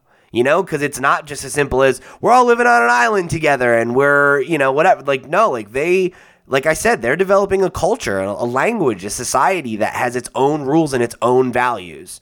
And I think we're going to have a lot of complicated feelings about some of the things that they decide because we're not mutants. I just don't see how this is different than like Ultron. You know, where you kill him, he's got a copy of himself somewhere, he comes right back. I don't see how this is different than the Technarchy. The Technarchy, the Singularity, has the history of different, you know, worlds and, and species within it, the same way that Professor Xavier has all of that in Cerebro right now. Um, it's just so wild and deliberate, I'm sure, how all of the things that they're doing are reminiscent of the things that they oppose and that appear to oppose them. And, you know, it feels like a house of cards in a lot of ways. But um, I've never in, in my life seen any anything, quite frankly, like this before in storytelling. It's I've never seen it in the world. And so for that alone, I think it's it's it's incredible what they're achieving here.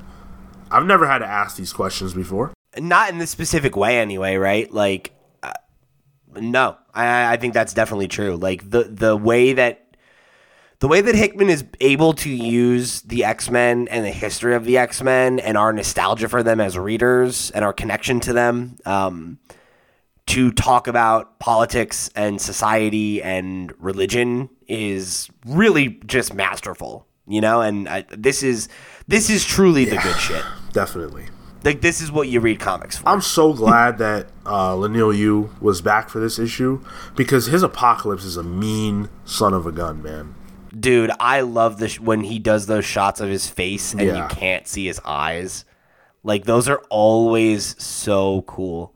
Cuz you you get a real sense of scale, right? Of like what it would be like to stand in front of him. Yeah, those those shots, uh, the, the the low shots where we're looking up um, of him, especially the, the first time we see him with the sword uh, planted in the ground and him standing really tall over her. Um, it's just just incredible. Apocalypse is the best looking character. He was best dressed in X Men number four, and in this one, he's just best looking overall.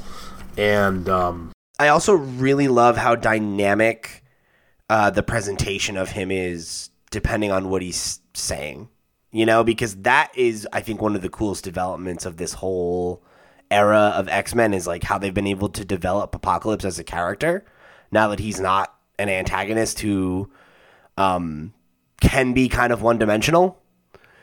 Uh, like the when she when when Aero thanks him, right? And she says, "I am back. I am whole. Thank you." And then he says, "I deserve no credit for revealing what was already there." Um, that shot of him, like his brow is furrowed in a way that like he, he there's a softness to him, even though there's still that shadow on his face, and he's still scary and and imposing. Like it, it's it's very um. I, I hesitate to use the word humanizing, but humanizing. You know, like it it presents a side to the character that um is interesting and dynamic. You know, because he is like as you said, he's a he can be a real bad dude, like in uh, every sense of the word. But um, his time and his place in Krakoa is shaping and changing him in ways that are very interesting. I just I, I just really love the way that Yu um, depicts faces, and he's so good at these like hard, like these issues where it's like gritty, right? Like look at the fight that they're having; it's real gritty. You see um, Melody standing there with her her fists clenched, and you can tell she's beaten down, and she just has this look of of pain, but but um but she's resolved to you know I, like i just i just love it and um there are just so many instances right of that. And he does such a good job of showing action that doesn't have to do with powers necessarily. Like the way that you know melody dodges the sword and she flips out of the way it's so cool. It's a still image right and it doesn't feel uh kinetic. It feels very. It feels like it's set in stone in a lot of ways, and it doesn't give you much room to visualize the movement of them. But as a moment in time, he captures the moments you want to see the most, right? Which is what you want an artist to do, and he gives them weight, and they feel like they matter. And he's so so talented at that. I really love this issue visually as much as I do um, verbally and everything else and the the coloring is also again Sunny Gho and and, and Yu go together like uh I don't know Sunny and Cher. Yeah. Oh, very good. Um, because he he he brings the colors and the the sort of uh, uh, like muted colors that add to the harshness of this. So yeah, great job. And uh, the the scene where Aero's like reborn and like how heavenly that looks is just wow. Like what a yeah. Like when what she a first uses her powers again and flies, yeah, absolutely. Yeah. And then uh oh, yeah, and then that juxtaposed that very religious imagery juxtaposed with Nightcrawler's revelation. Absolutely great. So, do I feel like it's the best issue we've gotten since House and Powers? Um, yeah, yeah, I do. I I mean, I, I would say if not, it's certainly in the conversation for the top three. You know, like it, it this is this is uh, an issue that was firing on all What cylinders. What do I think you think goes with it? five was really great. Um, that's the other Which one that five? immediately comes to mind for me. F- Isn't five the one where they go, um, where we get our boys in the suits That's and they go and talk with all the world leaders, or is that four? okay, four then. Yeah, I, I think this is the best we've gotten so Yeah. far. Yeah, yeah, Like this is what I was hoping for. totally, one hundred percent. And X Men as a title, right? In my opinion, the way that things are, are happening should be where we get stuff like this. You know, it's cool if if Marauders is going to be, you know, a certain specific group of people, X Men, I should say, mutants, on an adventure, and it's cool if, you know, every book will have their own identity. I think X Men should be where we can ask and answer the big questions about what's going on. What I really want X Men to be is House and Powers every month. That's I what feel, I I. I feel like this was that level. Well, four, four, five, six, and seven of X Men have all been standouts. Because five was the one where they um, where they sent the kids in to the the, the right. Orcus or whatever that was. The Um, time vault or yeah. Six, of course, was the one with Mystique. Didn't care about. Okay. And then now, yeah, I, I love that issue. I liked it a so, lot. X Men's been phenomenal. I'm really happy with it. It's Yeah. living up to the promise of House Powers and issue one, and I can't wait for more. Yeah, hard agree. I mean, I think this was if this is a, a barometer of quality of what's to come, then I mean, I'll shovel that shit in my face with a shovel. right. so, uh, thank you guys for joining us on this long and winding road through episode 175 of the Comics Pals. We appreciate you guys a lot. It's a landmark Yeah. issue. Hopefully, you enjoyed the reviews. Let us know your thoughts about these issues, particularly X Men number seven. A lot of people have been singing its praises. Do you disagree? Uh, was there something that you liked about it that we didn't call out? We'd love to hear all of that and anything you think about anything we talked about on this episode of the show. You can reach out to us uh, by writing in at thecomicspals at gmail.com. We are at the Comics Pals wherever your social media is sold. Uh, if you're watching this on YouTube, don't leave before you hit that like button. Drop us a comment with a little bit of encouragement. Uh, subscribe to our channel for more of this kind of content and share with your friends if you enjoy what we do. And wherever you're listening to us, make sure that you guys are leaving us some form of rating, whatever the equivalent is on your uh, platform of choice. They help us out a lot and they're free to do. Um, so, really, really, really go leave us a rating if you can. Um, it, it's much appreciated if you enjoy this stuff. Let's jump into the plugs. Pete. Thanks for joining us here on another episode of the Comics Pals. If you want to connect with me, I'm at loud underscore Pete on Twitter and Instagram. If you want to check out more of my work, you can head over to lootpots.com where I host their weekly podcast, The Potscast, as well as the Patreon exclusive show After Dark, um, where uh, the main show we talk about Nintendo, the other one we talk about things that aren't Nintendo. So if you want some more of me, I'm over there sometimes. All right, Cale. You can find me on Twitter and Instagram at Toto Into. That's T O T O I N T O W. You can find my work at caleward.com. That's C A L E W A R D.com. This week, I made and approved a Comics Pals Roulette Instagram filter. So if you want to see which Comics Pal you are and why it's me, you should absolutely jump on Instagram, tag us. Uh, we are very excited about it. I have to go do that and see if I get you three I times got you in a row. like three you times in a damn row. That was pretty funny. uh, you can find Marco at uh, Mr. Marco Animoto. Tell him, I don't know, tell him, tell him you like grass. He'll equate it with Swamp Thing. It's fine. Uh, you can find his work at marcocunalata.com. That's M A R C O C U N A L A T A dot com. Not bad. You gonna plug Phil? Oh, only after a date. Uh, you can find Phil at Cyborg Bebop. That's C Y B O R G B E B O P. You threw me off there.